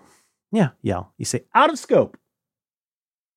So if I if I'm supposed to be prepping for a podcast Yeah. with David and I find myself wondering why I keep getting that pop up about the Dataview plugin not being updated, out of scope. And it really does, in the same way that sort of, if you like, here, in the same way that snapping a rubber band on your wrist will remind you that you're alive, occasionally yelling out of scope I might that. be able, and you're, you're not being mean about it, but you are saying to yourself, this is not what we're doing right now. You know when this is really valuable? Sleep. When you're getting ready to go to sleep, I have found it so valuable to tell myself the equivalent of out of scope, which is like this is this is the time for doing the sleeping things. This is not the time for doing the other things. And uh, owing to some like abundance of fear, concern about safety, that's really what it ultimately comes down to. Why do we have trouble sleeping? We have trouble sleeping because some part of our brain doesn't feel safe. And you you have to gently incline yourself to say this is time for the sleeping things. It's not time for the other things. In your wake, in your more waking hours, and that takes time. And you don't yell at yourself when you're trying to go to sleep. What are you, an idiot? But like in your day to day, sometimes catch yourself. And if you're not the sort of person who yells, good for you. But just mentally take note of what's happening. Maybe take note a little bit of how you feel about it. This is called mindfulness. And then and how you feel about how you feel. And then you just gently say out of scope and you move on to the next card. And that maybe this gets to a, a topic that gets you into life as a practice, whether it's for your work or not. You you are basically in the some way that I think you've been a person who meditates in the past. Meditation is a practice. It's it's not rotisserie football. Like it's a thing you do because it's a thing you do. Why do you cross? Why do we cross the street? I used to say to Billy, my kid, like we, here's why we, we cross the street when we know it's safe for us to cross the street. We don't follow when other people cross the street. I'm not trying to be a, a nonconformist. You need to figure that all of that stuff out for yourself. You need to find out what your hangups are, learn to like be curious about them, and then operationalize this idea of highlighting the things that your attention could most benefit right now, and then being really fearless about applying your time to the things that got your attention. And that's that's the game. You know, the older I get, the more I appreciate because I, I went and got like formal meditation training when I was in law school. Now that was well, that was a few years ago. That was the early nineties. So but the, the the lesson you learn and, and Yeah. I've I've had this practice my whole life and I still do it daily, but one of the biggest things you learn is meditation is hard. You know, the the idea of it, it's it's, It's, not, not it- it- relaxation. It may be a component of meditation, especially to a, a layperson or a new meditator, but it's a terrible injustice to relaxation. The notion of relaxation, the notion of mindfulness, and very much the notion of meditation to act like that's when you zen out for an hour. It's not a spa treatment. no. It's an inward turning awareness. Uh, it's an ability to to to fearlessly watch what's happening in your brain. As as, as uh, uh, maybe Steve Hagen, maybe the Headspace person said, it's like looking down at a rushing river and never jumping off the bridge. And it's so difficult to do, especially if you think the goal is to be like like Eddie Van Halen the first time you pick up a guitar. Yeah. Is, Well, isn't that uh, difficult? I'll tell you, after uh, 30 or 40 years, it still is very hard and I still fail at it miserably. But If it was easy, you wouldn't need it. Well, but the skill they teach you, I think one of the most valuable skills that they teach you is how do you react to when you're trying to meditate? And let's just, you know, just to give a, a simple version of it, the idea is to observe your mind, not get engaged with your mind, you know, and to try and quiet it Watch, watch, watch. Stand, stand over a high. I have, there's so many analogies for this. I love. Stand, um, like let's say you're in LA, right, and you're looking down one of those beautiful hills. Watch all, watch the traffic go by. Watch the honking horns, like the beginning of La La Land. Watch yeah. all those cars go by without stepping into any of them. So that's that's the idea. But the thing you do as humans, and I guess it's just wired into us, is as soon as you get you step into a car, as soon as you get caught up in it, you catch yourself eventually like ah I'm a bad meditator. I'm terrible at this. I'm and you you start giving yourself a hard time. And that's why I love when you say you you you mindfully tell yourself out of scope. You don't yell at yourself, "Oh, you did it again. You went out of scope." No, you just say, "Oh, I went out of scope." In fact, the best advice I ever got from a meditation teacher is laugh at yourself. When you catch yourself doing right. things like that, say, "Oh, that that silly monkey." Look at that. Once again, he wanted to write an Apple script instead of doing it. There's so work. many good ways. To, another one is the, the the the the humor sometimes comes a little later, but yeah. at the very least, you know. And again, this is this is something people just gloss past because it sounds again like hippie stuff. But um, and it's it's I call it the lesson the, the lesson I learned from watching Doctor Who. Um, one of the many numerous lessons I've learned um, is that the doctor always exhausts curiosity before he commits to fear.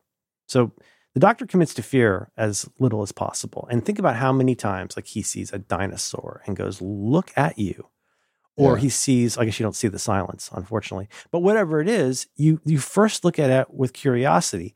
And sort of implicit in that curiosity in the way we're using that word is a slight detachment and very much a, a huge detachment from like if you've got a default emotion, which for most men is anger, if you've got a feeling that the seven dwarves of bad emotions, if you've got something that just keeps popping up, if you you can develop a habit of getting angry very very easily and absolutely not realize it. Yeah. Spoiler alert, a lot of people around you will, but to be curious in looking at looking inside, it's not solipsistic, it's not wasteful. And this is covered so much in this document where like the, this wisdom project where it's all stuff I've had to learn and I, one of the things I said is one of the biggest takeaways for me from my understanding of mindfulness, which is very much a layperson's understanding, is the most simple way to understand mindfulness in your day to day is to find yourself, not force yourself, find yourself occasionally checking in with how you feel about how you feel, which sounds really weird until you start doing it. And then you go, oh, in my case, it could be I've been thinking about this one Neutral Milk Hotel song all morning and I didn't realize it. I've been singing this song in my head all day and I didn't realize. Isn't that odd that I could walk around and not realize that? Does that make me mad because I'm inattentive? It's kind of funny, but mainly it is noted. Hmm, noted. You know, sort of like in radio language, you got Roger, you got Wilco, you got acknowledge. Yeah. You know, they, they all mean different things. And I'm just sending you an ack. I'm sending my brain an ack and I'm saying acknowledged. I have noted that. I don't need to do anything about that. One of these recent additions to the document, um, what did I say? I said sometimes your brain decides it's time to play tennis. So it starts serving ideas and images at you, each of which seems to require immediate, urgent, and committed volleys in return. But remember, it's your damned head. And it's fine if you just want to go sit in the bleachers and watch your brain fire heaters at no one until it tires itself out. Yeah. If I called that meditation, people wouldn't read it.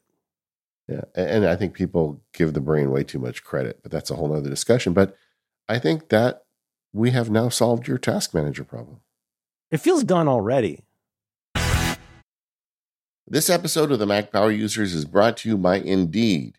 Go to indeed.com slash MPU and join more than 3 million businesses worldwide using Indeed to hire great talent fast.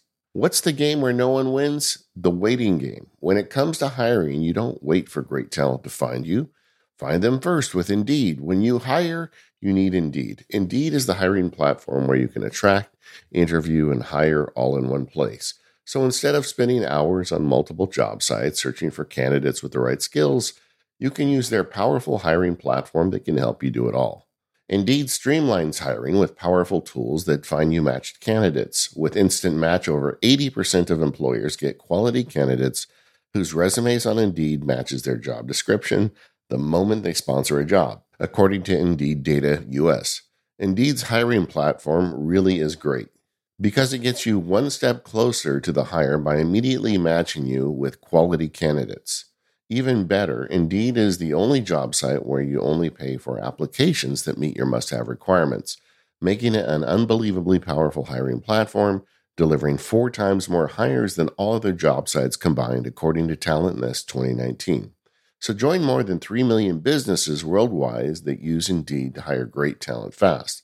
Start hiring now with $75 sponsored job credit to upgrade your job post at indeed.com slash MPU.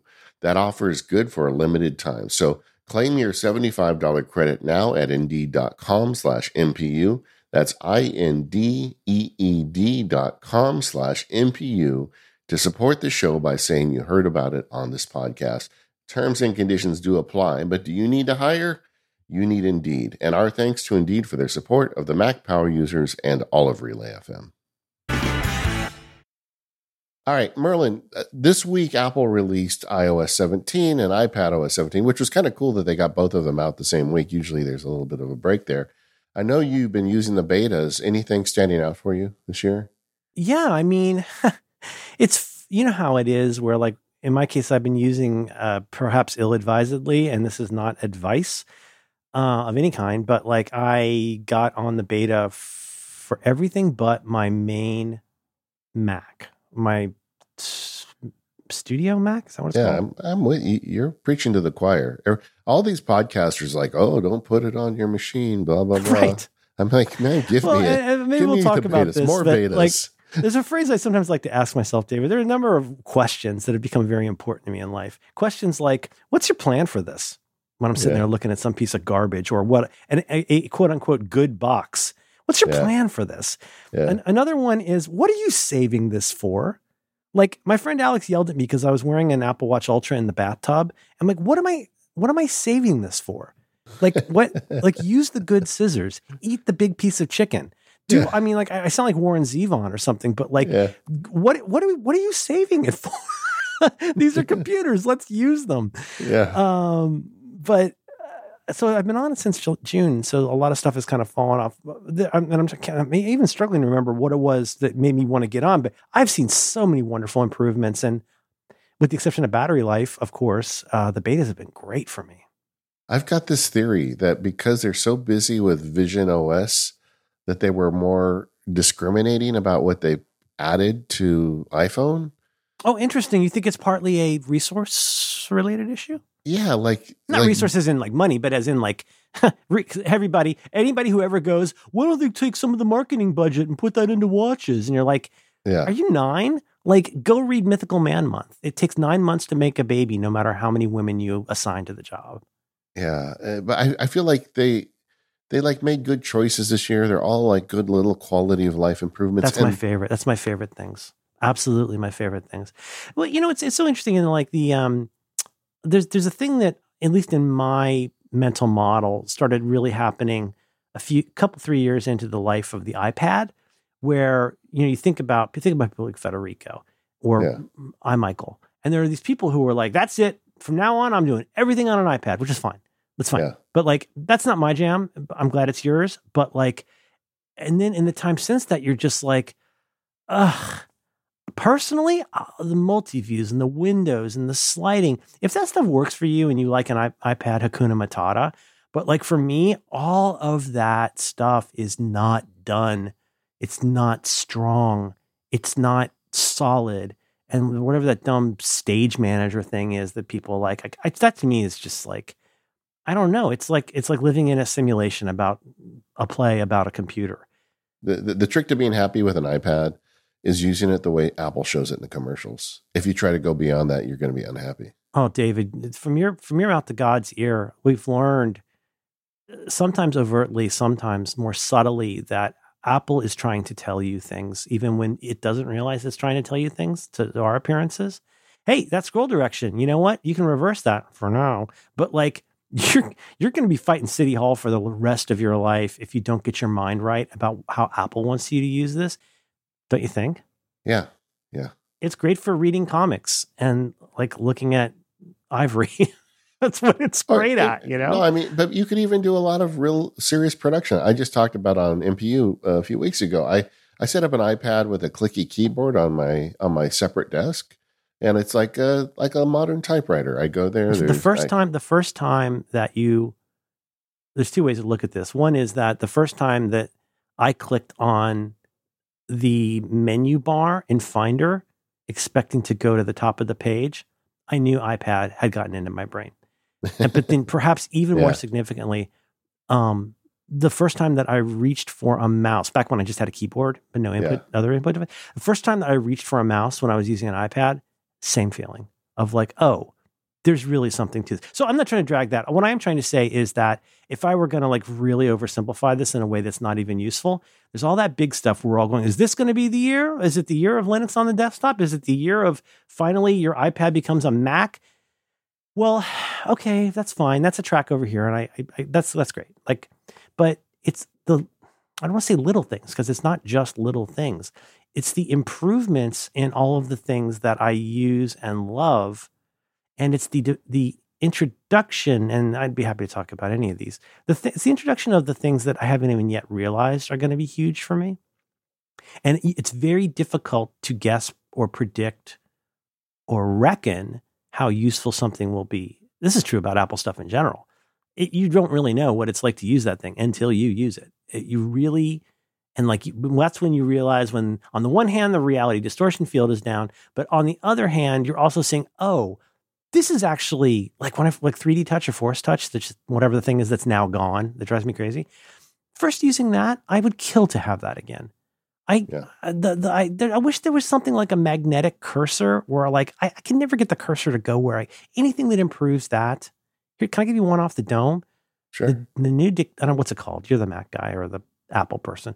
What's the thing where you hit the microphone and you can speak but also edit it while you're speaking? You call it dic- some kind of new dictation. Well, right? uh, Siri dictation, I think, is the general name for it. But they also have voice That is control. that They is ridiculously powerful, and I, I, I can guess about others, but I can promise you this about myself: it seemed like something I didn't need until I started using it, and until again, in my parlance, to find myself using it more. Because if there's anything, and again, I I'm weird. I, I start almost everything in drafts, including text messages. I mean, I don't write every text message in there, but the first text messages I send, sometimes a thread, like that's what it's for. I write all of that. I spell check it. Yes. It should also just be called Merlin Cares. It matters to me that this be the best sentence I can write. I, I don't need you guys to like that, but it's critical to me. I do that. I try really hard. Anything that lets me, in this instance, like write faster, write more sort of efficiently, to write more functionally. In the same way that most people, it's great that you're going to have a camera that l- lets this young person's sweater look so vivid while they lay in a puddle. Great. What I really use it for is remembering where I parked or or whatever. The functional uses of writing, whether that functional use is, you know, something for a task list, something for show notes, something for just just to remember. And like I say, I have lists and lists and lists of just like fake band names or recipes. David, I have a table of every time I've cooked with sous vide method so that I can have a log of how each setting went, which sounds dumb. But like uh, to, to do sous vide cooking, I had to unlearn 50 years of cooking, 40 Yeah. years of cooking. And having a log that I could tail that would show me how that went. Oh, that's why your egg was weird because you're still trying to act like it's an oven. And having a markdown table where I write that down, it's on GitHub. You can go get it. It's on. It's a, it's a gist on GitHub. My GitHub's really good. You should go. I, I have a sous vide note too, Merlin. I'm, it's not. That's not weird at all. I have one too. Salmon, salmon, but it's salmon. Salmon. What's your favorite salmon? Um, sure. You know, Salmon. pork chops. Pork chops are good. I, I'm not a big red meat You ever, guy. you ever try the I Andy Ihnatko thing of reheating a burrito? Uh, I don't. I, I, So not. good for reheating. So good for reheating a steak. You just I didn't even know that it. was possible. Yeah, I'll so have like to try you made that. a steak, you made a or like you made like a like I'll make a rib roast every couple of months, like prime rib. And um boy, you know what you don't want to do? You don't want to be a guy and it is guys, who throw that in the microwave at 100% for six minutes or whatever. That's stupid. First of all, learn to work the percentages. You're an adult. But the, the, let's say you did it to 131. You heat the bath to 130 or, you know, your version of one degree below what you cooked it at. Throw it in, suck the bag up, drop it in for 30 minutes. Best reheated food you've ever had in your life. Well, I'm a fan too. I, I think they're great. Uh, but the uh, in fact, somebody told me once like a lot of the steakhouses are like just using sous vide in the back, and then they cook it when you. remember the first it. time I saw it, it was Richard Blais on Top Chef. Was the first time I ever saw that done, and it just seemed so exotic. It was like all all his foams and nitrogen or whatever. But to to, your, to, your, to what we're talking about here, anything that makes those kinds of interactions easier. Now that dictation thing, yes, I, I tend to write things. If I'm on a computer, I'm going to type it almost always. I've I have experimented with trying to go all in on Siri as an input device, and you learn a lot. Let's just say when you do that, for better or for worse. Sometimes for better, for better. But for me, like if I if I know I'm about to say something, like, like I'm in a hot and heavy with my family about like where we're ordering food tonight, because apparently all I do is talk about food, right? Like if so, I say I hit the thing, I start talking. It's first of all, dictation has come so far yeah, th- this year in particular is a big jump because I'm so looking changed. forward to seeing the improvements that they've talked about. I feel like I'm already seeing it a little bit because I no longer have 60 different unknowable weird things that happen when I type. That for the last two years, my typing has been going into the turlet. I, I, I don't know what's changed. Probably I'm old. Maybe it's because I have, you know, acetone on my thumbs. but, you know, the the typing on iOS has I'm it's gotten worse for me. Um, and if we're going back and forth real quick, I might just say something like I hit the button. Like let's say right now, like we were having a conversation. If it was like sounds good or thumb or something, yeah, my brain knows that the fastest way is the normal way. You know, this is the way. But then there's another part of my brain that goes, no, no, no, this is going to be more like hit the button. Actually, I had a pretty late lunch, comma, so I would be fine with just foraging tonight, period, new line, new line. Or, you know, we could do spin the choice, comma, and we could just get whatever anybody wants, period. I can almost promise you that that small paragraph, including the time you allot for corrections, which you should allot, the correct, which corrections you can be making while you're still speaking. This, yeah. Try this. It's wild. If you need to type more than a quick sentence, I can almost promise you that that dictation thing is going to be faster. But it is a question of causing yourself to remember to use it more.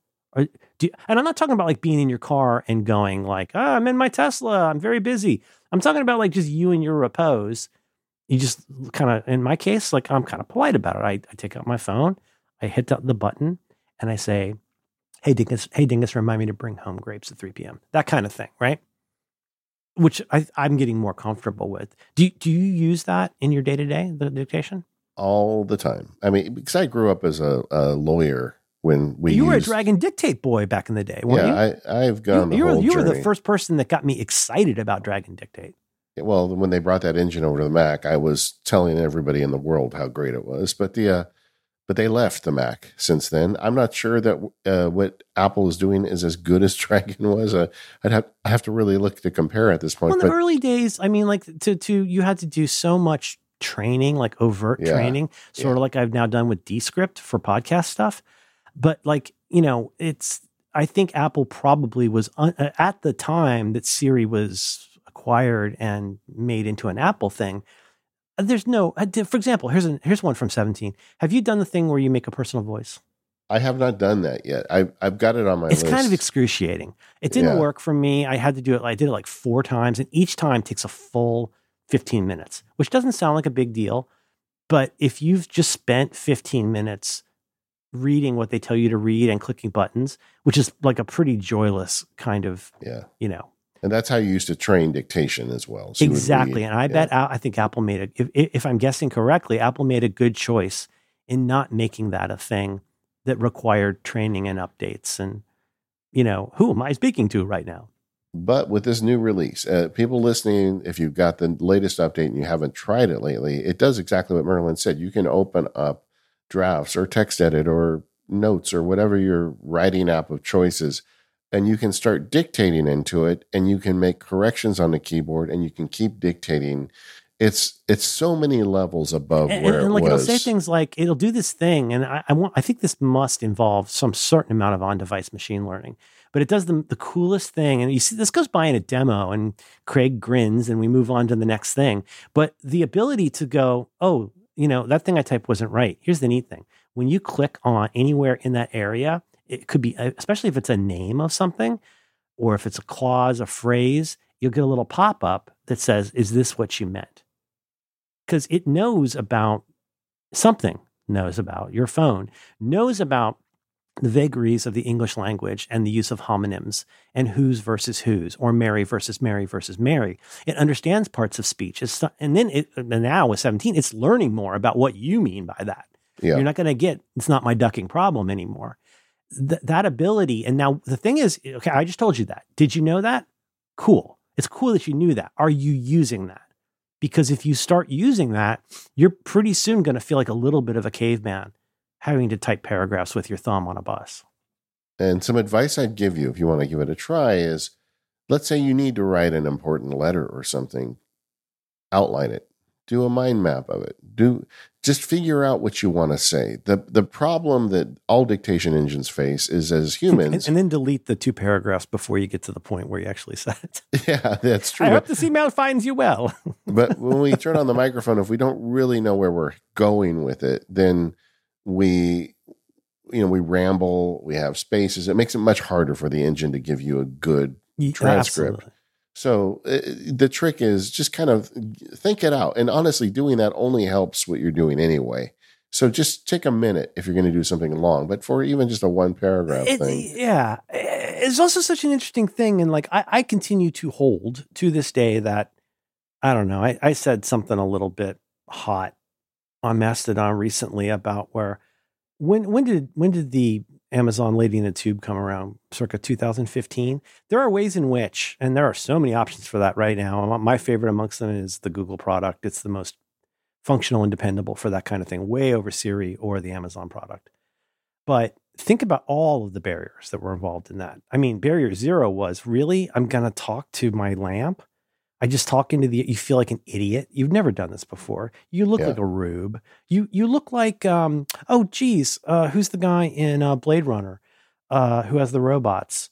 Uh, J, J, JB or whatever, you know, the guy who builds all the robots yeah you're like you've created this whole room full of automatons that kind of awkwardly march around and you call them friends that's how you feel the first time you say hello dingus and then you're reluctant. And then what happens? Well guess what? At first siri wasn't very good. And then it got better. And then it got bad again. And that's going to continue forever probably. But even if you are totally committed you're in the house by yourself. Nobody is there. You have 20 minutes an hour to play with this thing. Just try just talk and see what happens right?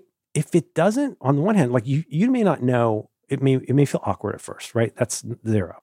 And then number one is like then you're like oh that didn't do the thing i expected and now i feel stupid if it doesn't do the thing that you expected my current bet noir that it might be beta related it might be comcast related it might be eero related it might be Arris surfboard related, but I scream into the air for Siri to do anything, and it frequently says, you know, just a moment. I get those three things where like, no, just a moment. This is taking longer than I expected. Having trouble connecting right now.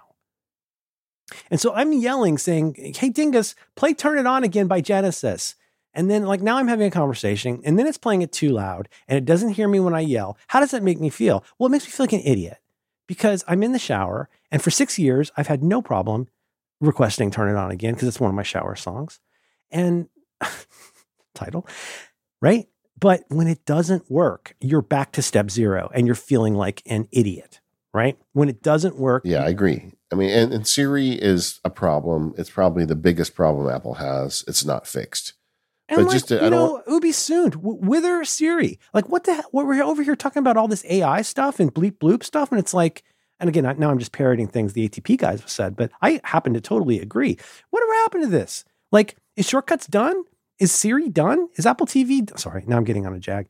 But okay, here's all I'm trying to say about this is like, David Foster Sparks, I'm here to tell you that I, at this point, I have less confidence in SIRI in particular, but voice assistants just in general. I have less confidence about these things than I've had since they came along. I think they they're getting less bad or I'm getting more stupid, but I can't tell you how much less often now my options come down to well, I can yell into the air to turn off the lights in the western part of the house, which it might get, or it might not get, or it's talking to me a lot now at 11:15 and explaining that this uh, Hue Bloom light that I haven't had for eight years couldn't be reached, and it wants to talk to me about that.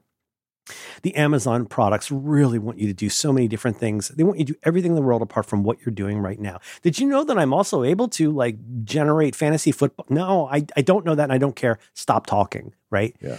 Eh, but those those things all become part of the problem. That becomes part of a, an aggregate resistance to participating in this project if you feel like an idiot and it's not doing what you want. And uh, there's so many things where I just feel like Siri, in the same way, you know, how iCloud has become practically meaningless in terms of like, well, what is it? What is iCloud?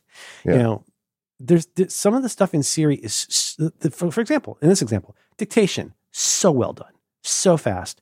And it's my understanding that most of that is happening on device. So you're not get, dealing with what John Siracusa calls internet weather, right? That that yeah. stuff is so powerful, but eh, this ultimately gets to a much deeper Apple challenge, which is this stuff is not easy to discover and it's not easy to learn.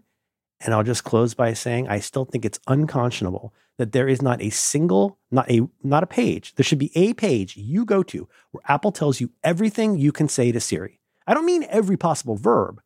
I mean I want I don't I don't want like eight bullets on how you can plan your canoeing trip with Craig.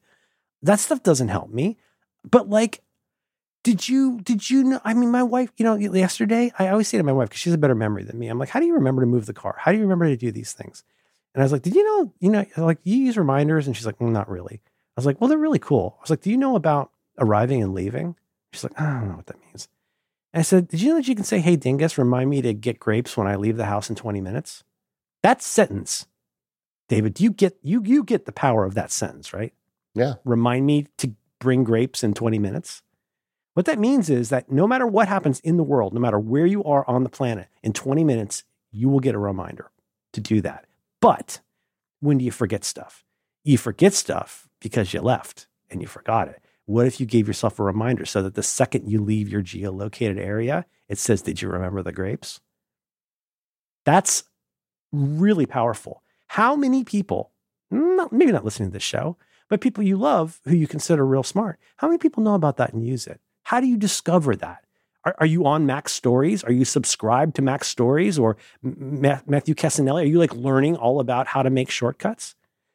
It's there's so much resistance to all of those things. But even if you're not going to be a, an ardent student or scholar of these things, there's little bits of incredibly powerful functionality, especially in iOS 17, that stuff's going to be so much better. The ability to do stuff with an, again, stuff you never see. Like when you guys do a long press on almost any icon for almost any Apple thing on your phone, and you're going to discover the equivalent of a right click that's really cool. Sometimes really brilliant. You know what I'm talking about, right? Yeah. When you click on this note, like, you know, bring up my latest note. Oh, I didn't know I could do that like a one click go make this. And now the thing in iOS 17 where widgets are not going to be just a launcher, right? I feel like though we're we're con- conflating two things. We got mm-hmm. actually, I don't know if that's the right word actually, but the um we've got right Siri dictation is much better and I think largely fixed. Siri as an, a digital assistant is in terrible shape. I don't know I, I, do look at like tea leaves here, and I feel like what the magic word they used in the presentation with dictation is we're using a new transformer engine. Well, yes. You know what T stands for in GPT? stands for transformer. I, I don't think Apple ever wants to say that they're using artificial no. intelligence. I, I think ML is as far as they're going to tend to go. Yeah, because the word has for now. For now. Well, even just like it's culturally defined, and I don't think they want to subject themselves to wherever that goes. But they're solving the dictation problem with AI. I feel like the way out with Siri is AI too. I mean, they they made oh, a choice, hundred percent. And, I I can't help it. I wrote a blog post about this. I I feel like that they they're working on that. If you look at like the rumor mill and the stuff about all the money they're spending on AI, it's only natural that this comes into Siri, and we may sometime in the future uh, have Apple make this big announcement that Siri's way better and it's using a transformer engine or something that's not AI but but is AI. But that's not there yet. But uh, at least this year, if you want to get dictation working for you, Yes. I'm I'm with it. I think you can go and, and make that happen. Well, and I hope you'll forgive me for saying I disagree, and I absolutely because I absolutely agree with you. I agree with you that it is a problem that we are concatenating or conflating those things. But whose fault? If there is a fault, it's not mine.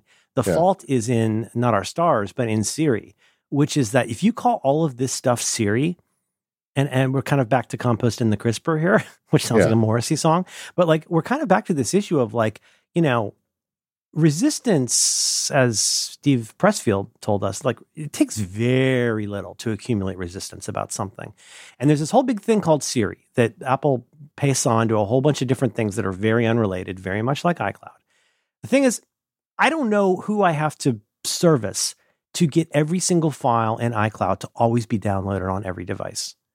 I, I have I have very fast internet everywhere I go, and it's still mind-boggling me to me that 300k JPEGs are not synced everywhere at once. How do I fix that? I don't know. Maybe there's a P list. Maybe I go into Lingon. Maybe like I, I run some kind of like you know, I don't know. Maybe there's some kind of fix this D that I have to run, but that sours one's feeling about everything under the umbrella called Siri when one part of it kind of sucks. And I don't think that's anybody's nobody's to blame for that but Apple. And um so so anyway, but there's there's lots of we don't have to go on about this, but like there are there are numer- numerous things like that that I, I wish it was easier to bubble up to people. You know, I went to a wedding in June when I was uh, three weeks into the beta, and uh, a, a, a, brother-in-law whom I this is real quick. Um, we're up in uh, upstate New York, uh, but by where Todd Rundgren recorded some of his best albums, uh, and the band where the Big Pink the Pink House was, um, Big Pink. Um, my brother and I were at this wedding, and what happens at a wedding? I'll tell you what happens at a wedding is two guys, one in their fifties, one in their sixties, can't hear anything because my hearing is mega screwed from years Yeah. of rock music, Yeah. playing and listening to rock music. And whether it's going to dinner with my wife or being at a wedding for my most beloved niece, no offense, everybody, John and I can't hear anything, and we're laughing about it. And we find we have to go go to somewhere that's like a little, you know, further away to be able to talk. So later that night, uh, we gone back to the room, taken a rest, had a shower. I came back, and I said, "I hope you'll forgive me, John. Um, th- I hope this doesn't seem gross, weird, or overreaching, but I brought my AirPod, I cleaned them, and I brought my AirPods. And what I would like you to do is consider popping in these AirPods and letting me give you just a real quick demo of a new feature. And he's like, yeah, sure, sure, sure. And so you, you can guess what I did. So Yeah. you've been on the beta, right? Yeah. So these are Air, AirPods Pro 2, whatever the most recent, like little chappy ones are. And I said, okay, right now, nothing is happening. Nothing is playing. There's, n- there's no anything on. I said, now notice what happens when I do this and I click. And he goes, whoa. I hear, whoa, this is weird. I said, yeah, that's called transparency. And it's a very under it's it, it's a it's a very um it undersells what transparency is. Yeah. Uh, the great chairman John Gruber once described it as like AR for audio, and that's true. I know that my AirPods and my AirPods Max, I know they're amazing because sometimes I can't tell what mode I'm in. If I can't tell what mode I'm in, they're working great. Where I have to click to go, I don't even know that there's noise canceling on now. But when I click this, noise canceling is off. And what's neat is my noise, when I, I don't go to off, I go to transparency. And guess what transparency does? It greatly, using, I guess, computers, amplifies exactly the range of hearing that I need help with because guess what? There's also custom profiles. There's apps that you can get where you do periodic hearing tests and it figures out exactly what your problem is with various ranges, like going to an audiologist. And guess what? That you can say, now please apply that when I'm using the phone or when I'm listening to music. And then you can even go even further and say, now I also want this to be something where um, I mean, you know how all that works. I want this kind of sound profile buried like six levels deep in accessibility inside of settings. I don't, I mean, I, I, I accessibility is so great for everybody, but Yeah. like calling it accessibility makes it seem like it's something that's not for a healthy person, which is a bummer. And then guess what I did? Then I clicked on adaptive. And when I clicked on adaptive, which is new, it's doing this insane eldritch combination of noise canceling. And we saw this in, in the wonderful, hilarious, very, I thought very funny demo at WWDC where the guy's walking around campus and leaf blowers aren't bothering him. It is dynamically, like within nanoseconds, adjusting to changes in your environment so that you can hear the bus that's about to hear, hit you, but you probably won't hear the leaf blower that's been going on for the last few minutes. And we're not even getting into the stuff of turning this into sort of an ad hoc, if you like, hearing aid, which is where you can you can do this thing where you set your phone down and it's almost like a like a little spy device to make it easier. When my wife and I went out to dinner for the first time after COVID, I put in AirPods so that I could hear her in the restaurant we were in, and it worked great. So this is early days. Eh, Let's check back in a year and find ourselves asking how many people who didn't think they needed it have learned that that's even a feature at all. Yeah, I am a big fan of it too. I like um you and I are of a similar age and I played in a lot of bands. Uh, My tinnitus has got bad over the years and um it helps Oh, with that sucks. You know what? You know that you know tinnitus means that's when you hear the the ring. You know that's the range you lost. Did you know that? Yeah, exactly. Your brain My is wife told me that because she has tinnitus. She has organic tinnitus. She has it from like a weird ear thing that she's gotten surgery for. But I, that was because I've had, of course, I played in all kinds of bands since I was 17. And like I, I, I had heard, I knew that I had lost the range of a lot of the female voices, which was frustrating.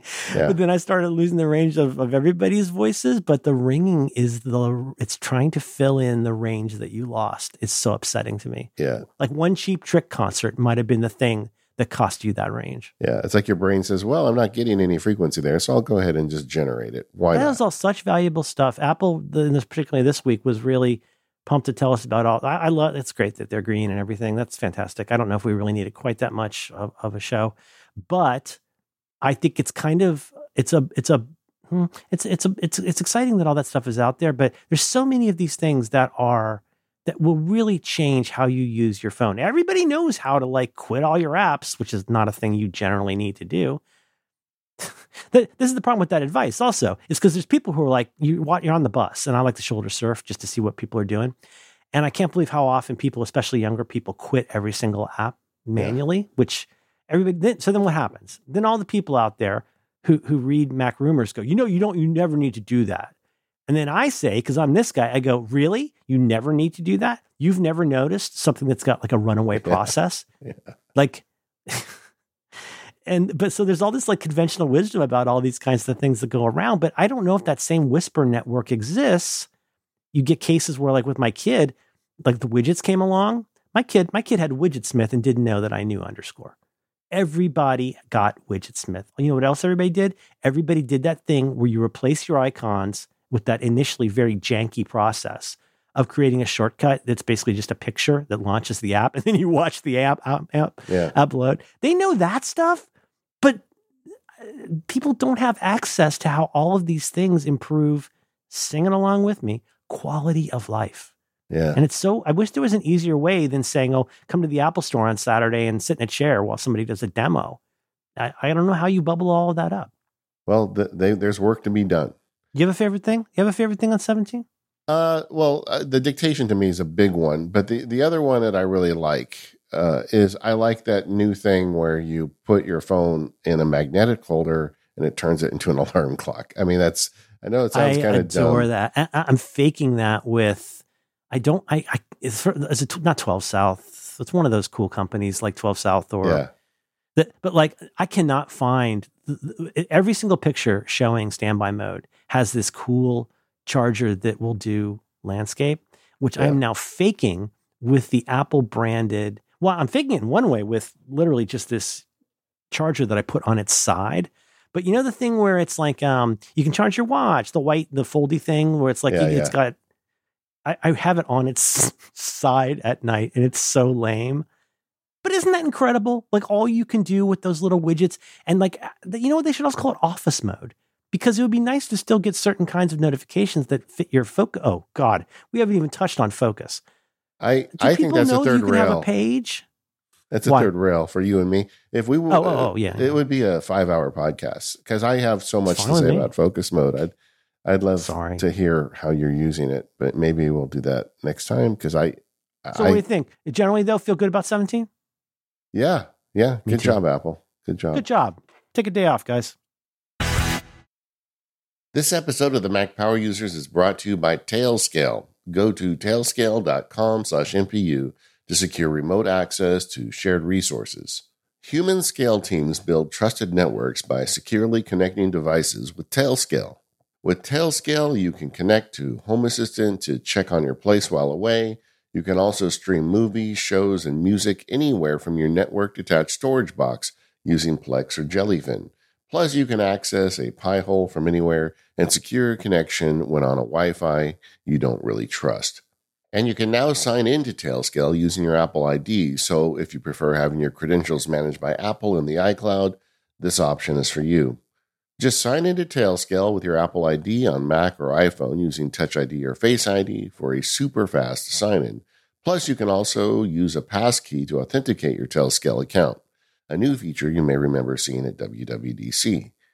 Once connected, you can use Taildrop to move files between MacBook, iPhone, iPad, Linux VMs, Docker containers, Stream Deck, and, and even Windows boxes.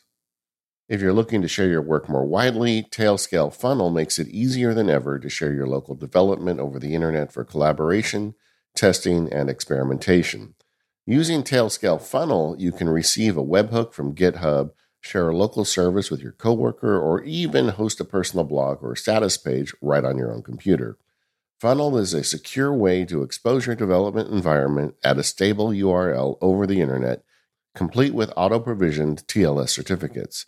Use it from the command line or the new VS Code extension. With a few keystrokes, you can securely expose a local port to the internet right from the IDE. Tailscale has clients for Mac OS and iOS, Windows, Linux, and Android. The free plan includes three users and 100 devices, so head over to tailscale.com slash MPU to build your team's trusted network today.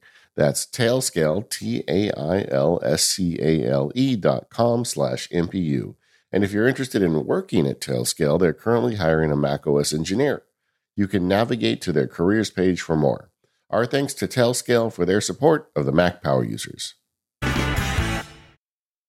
Actually, the first thing I wanted to talk to you about is your wisdom project. And we are getting to it. We're, we run long as usual.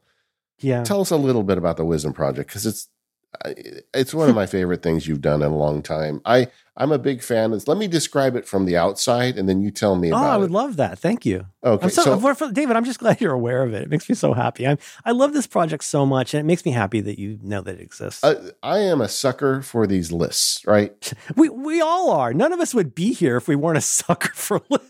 Right? The- the- there's a famous list Thelonious Monk made for his musicians called the 25 Rules for Oh, Musicians. is that the one where you have to wear a hat to keep the heat in, or something like that? Was that him?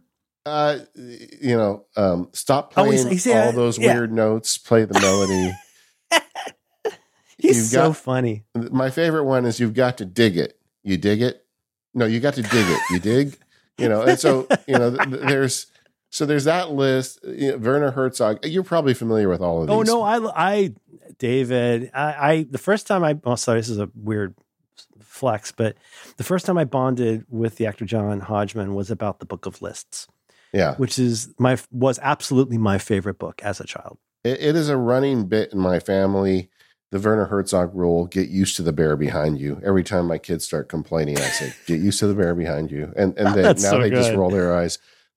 Of all the people I know, I feel like you're the guy to do this for for us nerds, Oh, and you've thanks, done man. it. And so that's my take. You you made well, this I, website. you know, correction would be I'm doing it because part Yeah. of this project is that because it's not fit for any purpose, it's something that just goes on and on. It started as a uh, once again something that started as a. This is so funny. You're not going to believe this, but it started as a challenge for Do By Friday, but it was the Obsidian challenge. Is what made me start this. believe it or Okay. I love that. I love that. And so, but like I needed, and so like you know, uh, most most things you do in life need two parts. If you really think about it, everything needs infrastructure, but almost every project needs two parts. And the most basic kind of idea of that is like, well, there's the thing that I make, and there's the place where I put it or make it. And so, in, to invert that, uh, what am I going to do for learning a little bit about Obsidian? And I started typing, and I just had this funny idea about all the things. Think about all the things you've picked up over the years. Um, well, as long as I'm here. So, so, so the book of lists, huge. Another book I loved in college is called Rules of Thumb, and it's exactly that. It's just a bunch of lists of when you how to choose a line at a grocery store, how to pick a melon. Uh, in a later edition, there's a nice bit about inbox zero in there. I'm very happy to say um, that you there are all these little like nuggets, some of which are not very useful, but some of which really, really are. It's ways to be safe. It's ways to be less stressed. It's it's sometimes it's a way to mentally repot your brain just enough to do a quick reboot and realize that you were looking at it in a way that was not, as the Buddhists say, skillful. So, what this ended up, to make a long story short, not my strong suit. This started as me going, I wrote down the very first thing is still the very first thing, right? So I started this thing. I was like, you know what I'm going to do? I'm going to write down, uh, start by just, because, you know, with any wiki style project, I'm a big believer in trying to minimize the number of stubs. So, like, start with everything on one page and then only break up when and if it's sensible, but keep it scalable.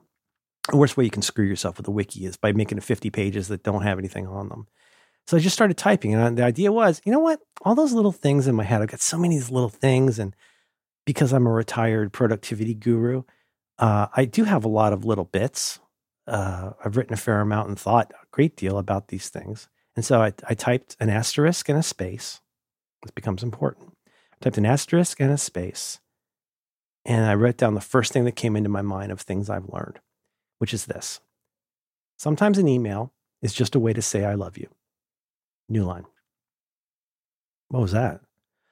Oh, it's it's probably nothing, but if you really sit with that for 30 seconds, you're going to realize it's about a lot of things. Sometimes an email is just a way to say I love you. Hey, I'm Merlin Mann, and it bugs me when people are being all weird about sending me lots of email. Yeah, but Merlin, who needs to learn things, have you ever considered that maybe sometimes an email is just a way to say I love you?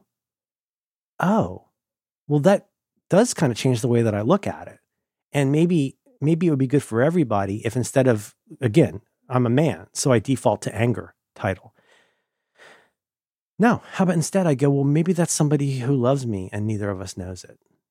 N- next line, something I, I don't remember all of them, but like next line, something like, um, sometimes or something along those. Sometimes it's easier not to be terrible. Great, thanks. Well, okay, but how often do you find yourself being terrible when you didn't need to be? And what this became is now, I don't know how many lines, but I think it's around 10,000 words and is literally a markdown uh, UL. It's an unordered list of things that are between two words and a medium sized paragraph. And the, the, the hook for the project, which is on, honestly the hook for the project, every time it occurs to me, every time I remember something, write down something that it was very difficult for me to learn and often even more difficult to operationalize.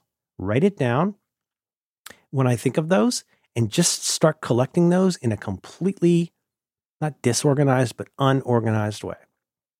And that grew now over 2 years. That's become this project that I, I am I'm, I'm not going to front. I love this project. And some people really like it.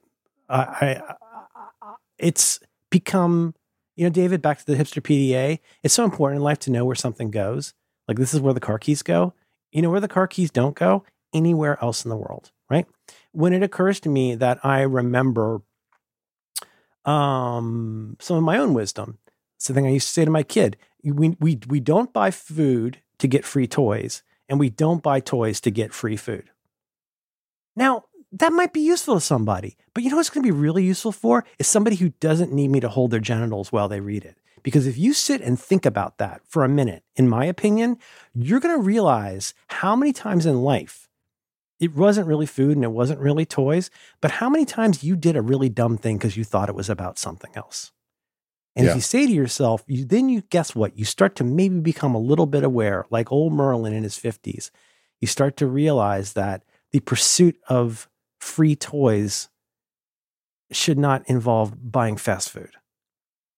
And I love doing it. I don't I'm on a little bit of a of a break now, but the the, the big picture of the project is, and this is a, a repo on GitHub. It's free to everything. It's you know, s- well, not free to everything, but it's you know, CC4 or whatever. Like anybody can do stuff with it. Some people have made little apps that'll like bring up um, the stuff. And I have uh, the the- goal, if there is any, is isn't is, the goal is not to produce a book. God, God knows that's not my jam. The goal is to keep adding to this, but then to also at some point when it's appropriate and doable to get some help from somebody to turn this into more of a full fledged website where you could say, show me everything you've got about cooking or show me everything you've got about how to be a parent or whatever. But, and the reason I'm telling you here, David, the reason I'm excited and I'm the reason I'm glad you love it is this, w- I can pr- almost promise you to a near certainty, this would not happen if it weren't for Markdown. Why? Well, I've already not written two books. I don't need to not write more books. What I need is the freedom to type in bullets anytime that I want without worrying about what it's for, where it goes, and whether I've completed the deadline. And it's so freeing. It's so fun. I love writing, believe it or not. And it's such a great outlet. And I think there's some good stuff in it. I think it's great. And I what I would like, I would buy a little leather book where you've got one on a page, and I could just sit here and open it to a random page and think about my Do friend. you know about oblique strategies? what? Ah, do you know this? Brian Eno and Peter Schmidt in the 1970s started producing something called Oblique Strategies. And it's a pile of cards, each of which has a fairly wackadoo general, just a sentence on it. And Brian Eno would use these, for example, like producing David Bowie. And he would say, sometimes find himself with the challenge. You pick out a random card and you just read what it says. Here's one Faced with a choice, do both. I don't know. Is that helpful? I don't know. Maybe not. Maybe it isn't. Simple subtraction, right? And there's like a hundred of these. You know, my favorite, honor thy error as a hidden intention, because sometimes you need a random card to tell you what you didn't know you were doing.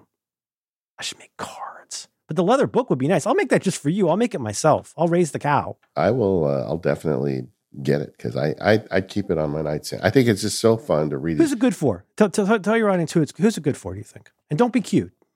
I I think it's it's all coming from a good place, and uh, people who are have got open minded about things. I was just reading this one, "Get New Socks." I'm like, yeah, we should always get new socks. I like get new that. socks, get a new sponge, buy Yeah. nicer toilet paper. There are some that are really just literally that simple. Some of them come out of my own experience. You know what? I know you don't do this, but uh, you know what? Never plunge your glass into the ice chest or the ice machine to fill your glass with ice.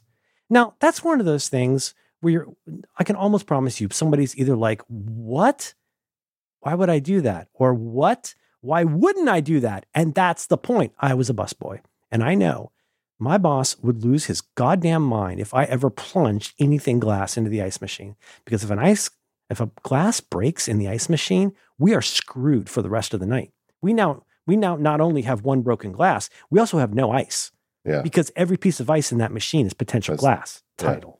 Yeah. Well, who needed to hear that? You know what? Everybody needed to hear that because there's plenty of ways to get ice out without plunging your glass in.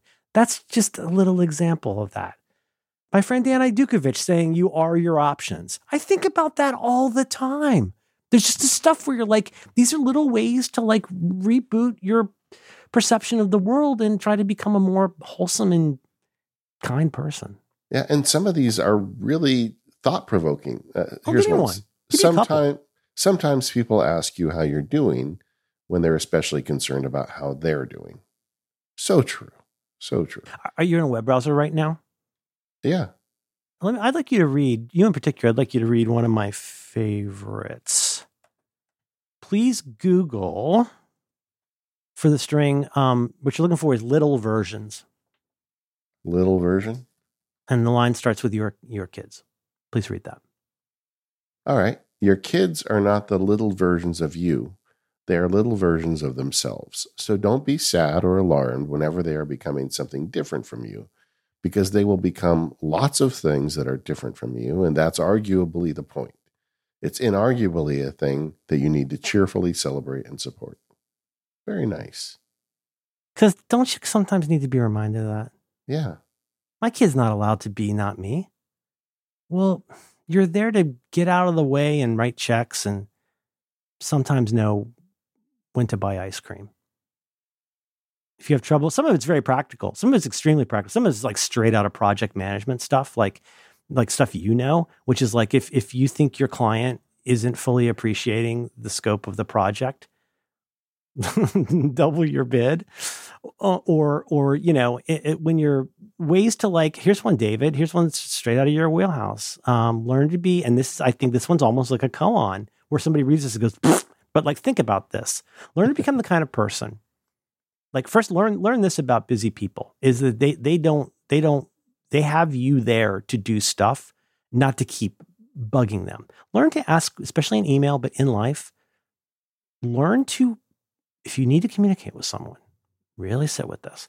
Please consider trying to become the sort of person who learns to ask a busy person a question that can easily be answered with the single word yes.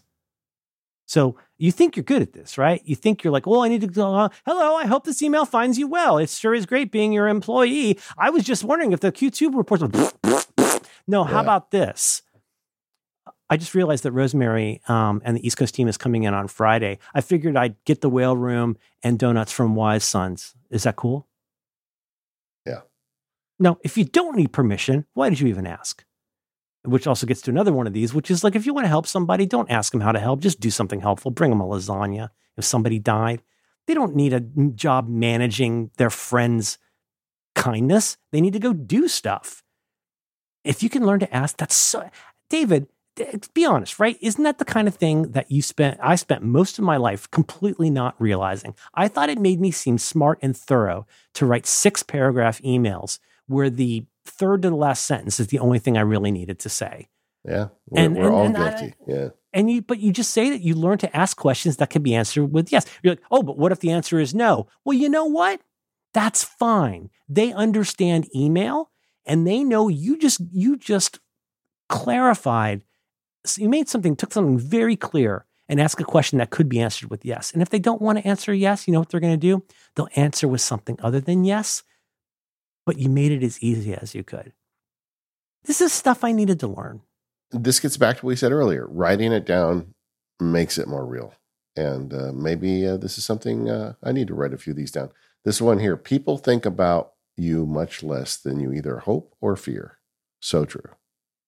Uh, some of these are, at least in my head, somewhat controversial. Give me a what's a controversial one? Okay, um, real quick, a controversial one I love. Um, like it or not, every day everyone is doing the best that they can. How's that controversial? Well, well, have you never been yelled at on the internet about something yeah, that yeah, not only wasn't your fault but didn't happen? Have you ever? Has there ever been some kind of a weird dust, dust up and you say, oh, do better or be an ally or whatever. And it's like, well, here's the, and like, get ready for me to crush your soul because there's a part two. Part one is whether you like it or not. I don't know what I said, but something like, whether you like it or not, every day everybody's doing the best that they can. Well, yeah, but you could have done better. You know, guess what? You didn't. You did what you did. So that defini- definitionally was the best that you could and did do. If you can do better tomorrow, that's fine. But stop consoling yourself with the idea, quite the opposite of the original feeling of that. I'm not trying to say it's okay that everybody sucks and doesn't try hard. Quite the opposite. I'm saying stop consoling yourself with the idea that you keep telling yourself you did your best. You probably didn't do your best. You probably did whatever we all do to get through the day because that's what we all do. And we all uh, we cover ourselves with glory about all the good and ask the world to constantly applaud all the decisions that we've made in life. And we're so thirsty, sweaty, needy out there begging everybody to approve of us. And we end up living in this in this bizarre emotional kabuki where nothing is really anything and yet everything is everything. You can't talk about this without talking about that. And like pump the brakes everybody. Like be the person that you want to be stop looking for lessons in the place where it's convenient and start accepting the lessons from the places where they were found. Do you think that that like indulgent self-image that you're talking about is partly because of social media? Absolutely. I mean, not totally, but yes, uh, it's absolutely part of it. On Do by Friday, Alex and I, this is not a felicitous phrase, but we call it the chicken problem. And the chicken problem is like, I am so scared to talk about my life I'm scared to admit a vulnerability.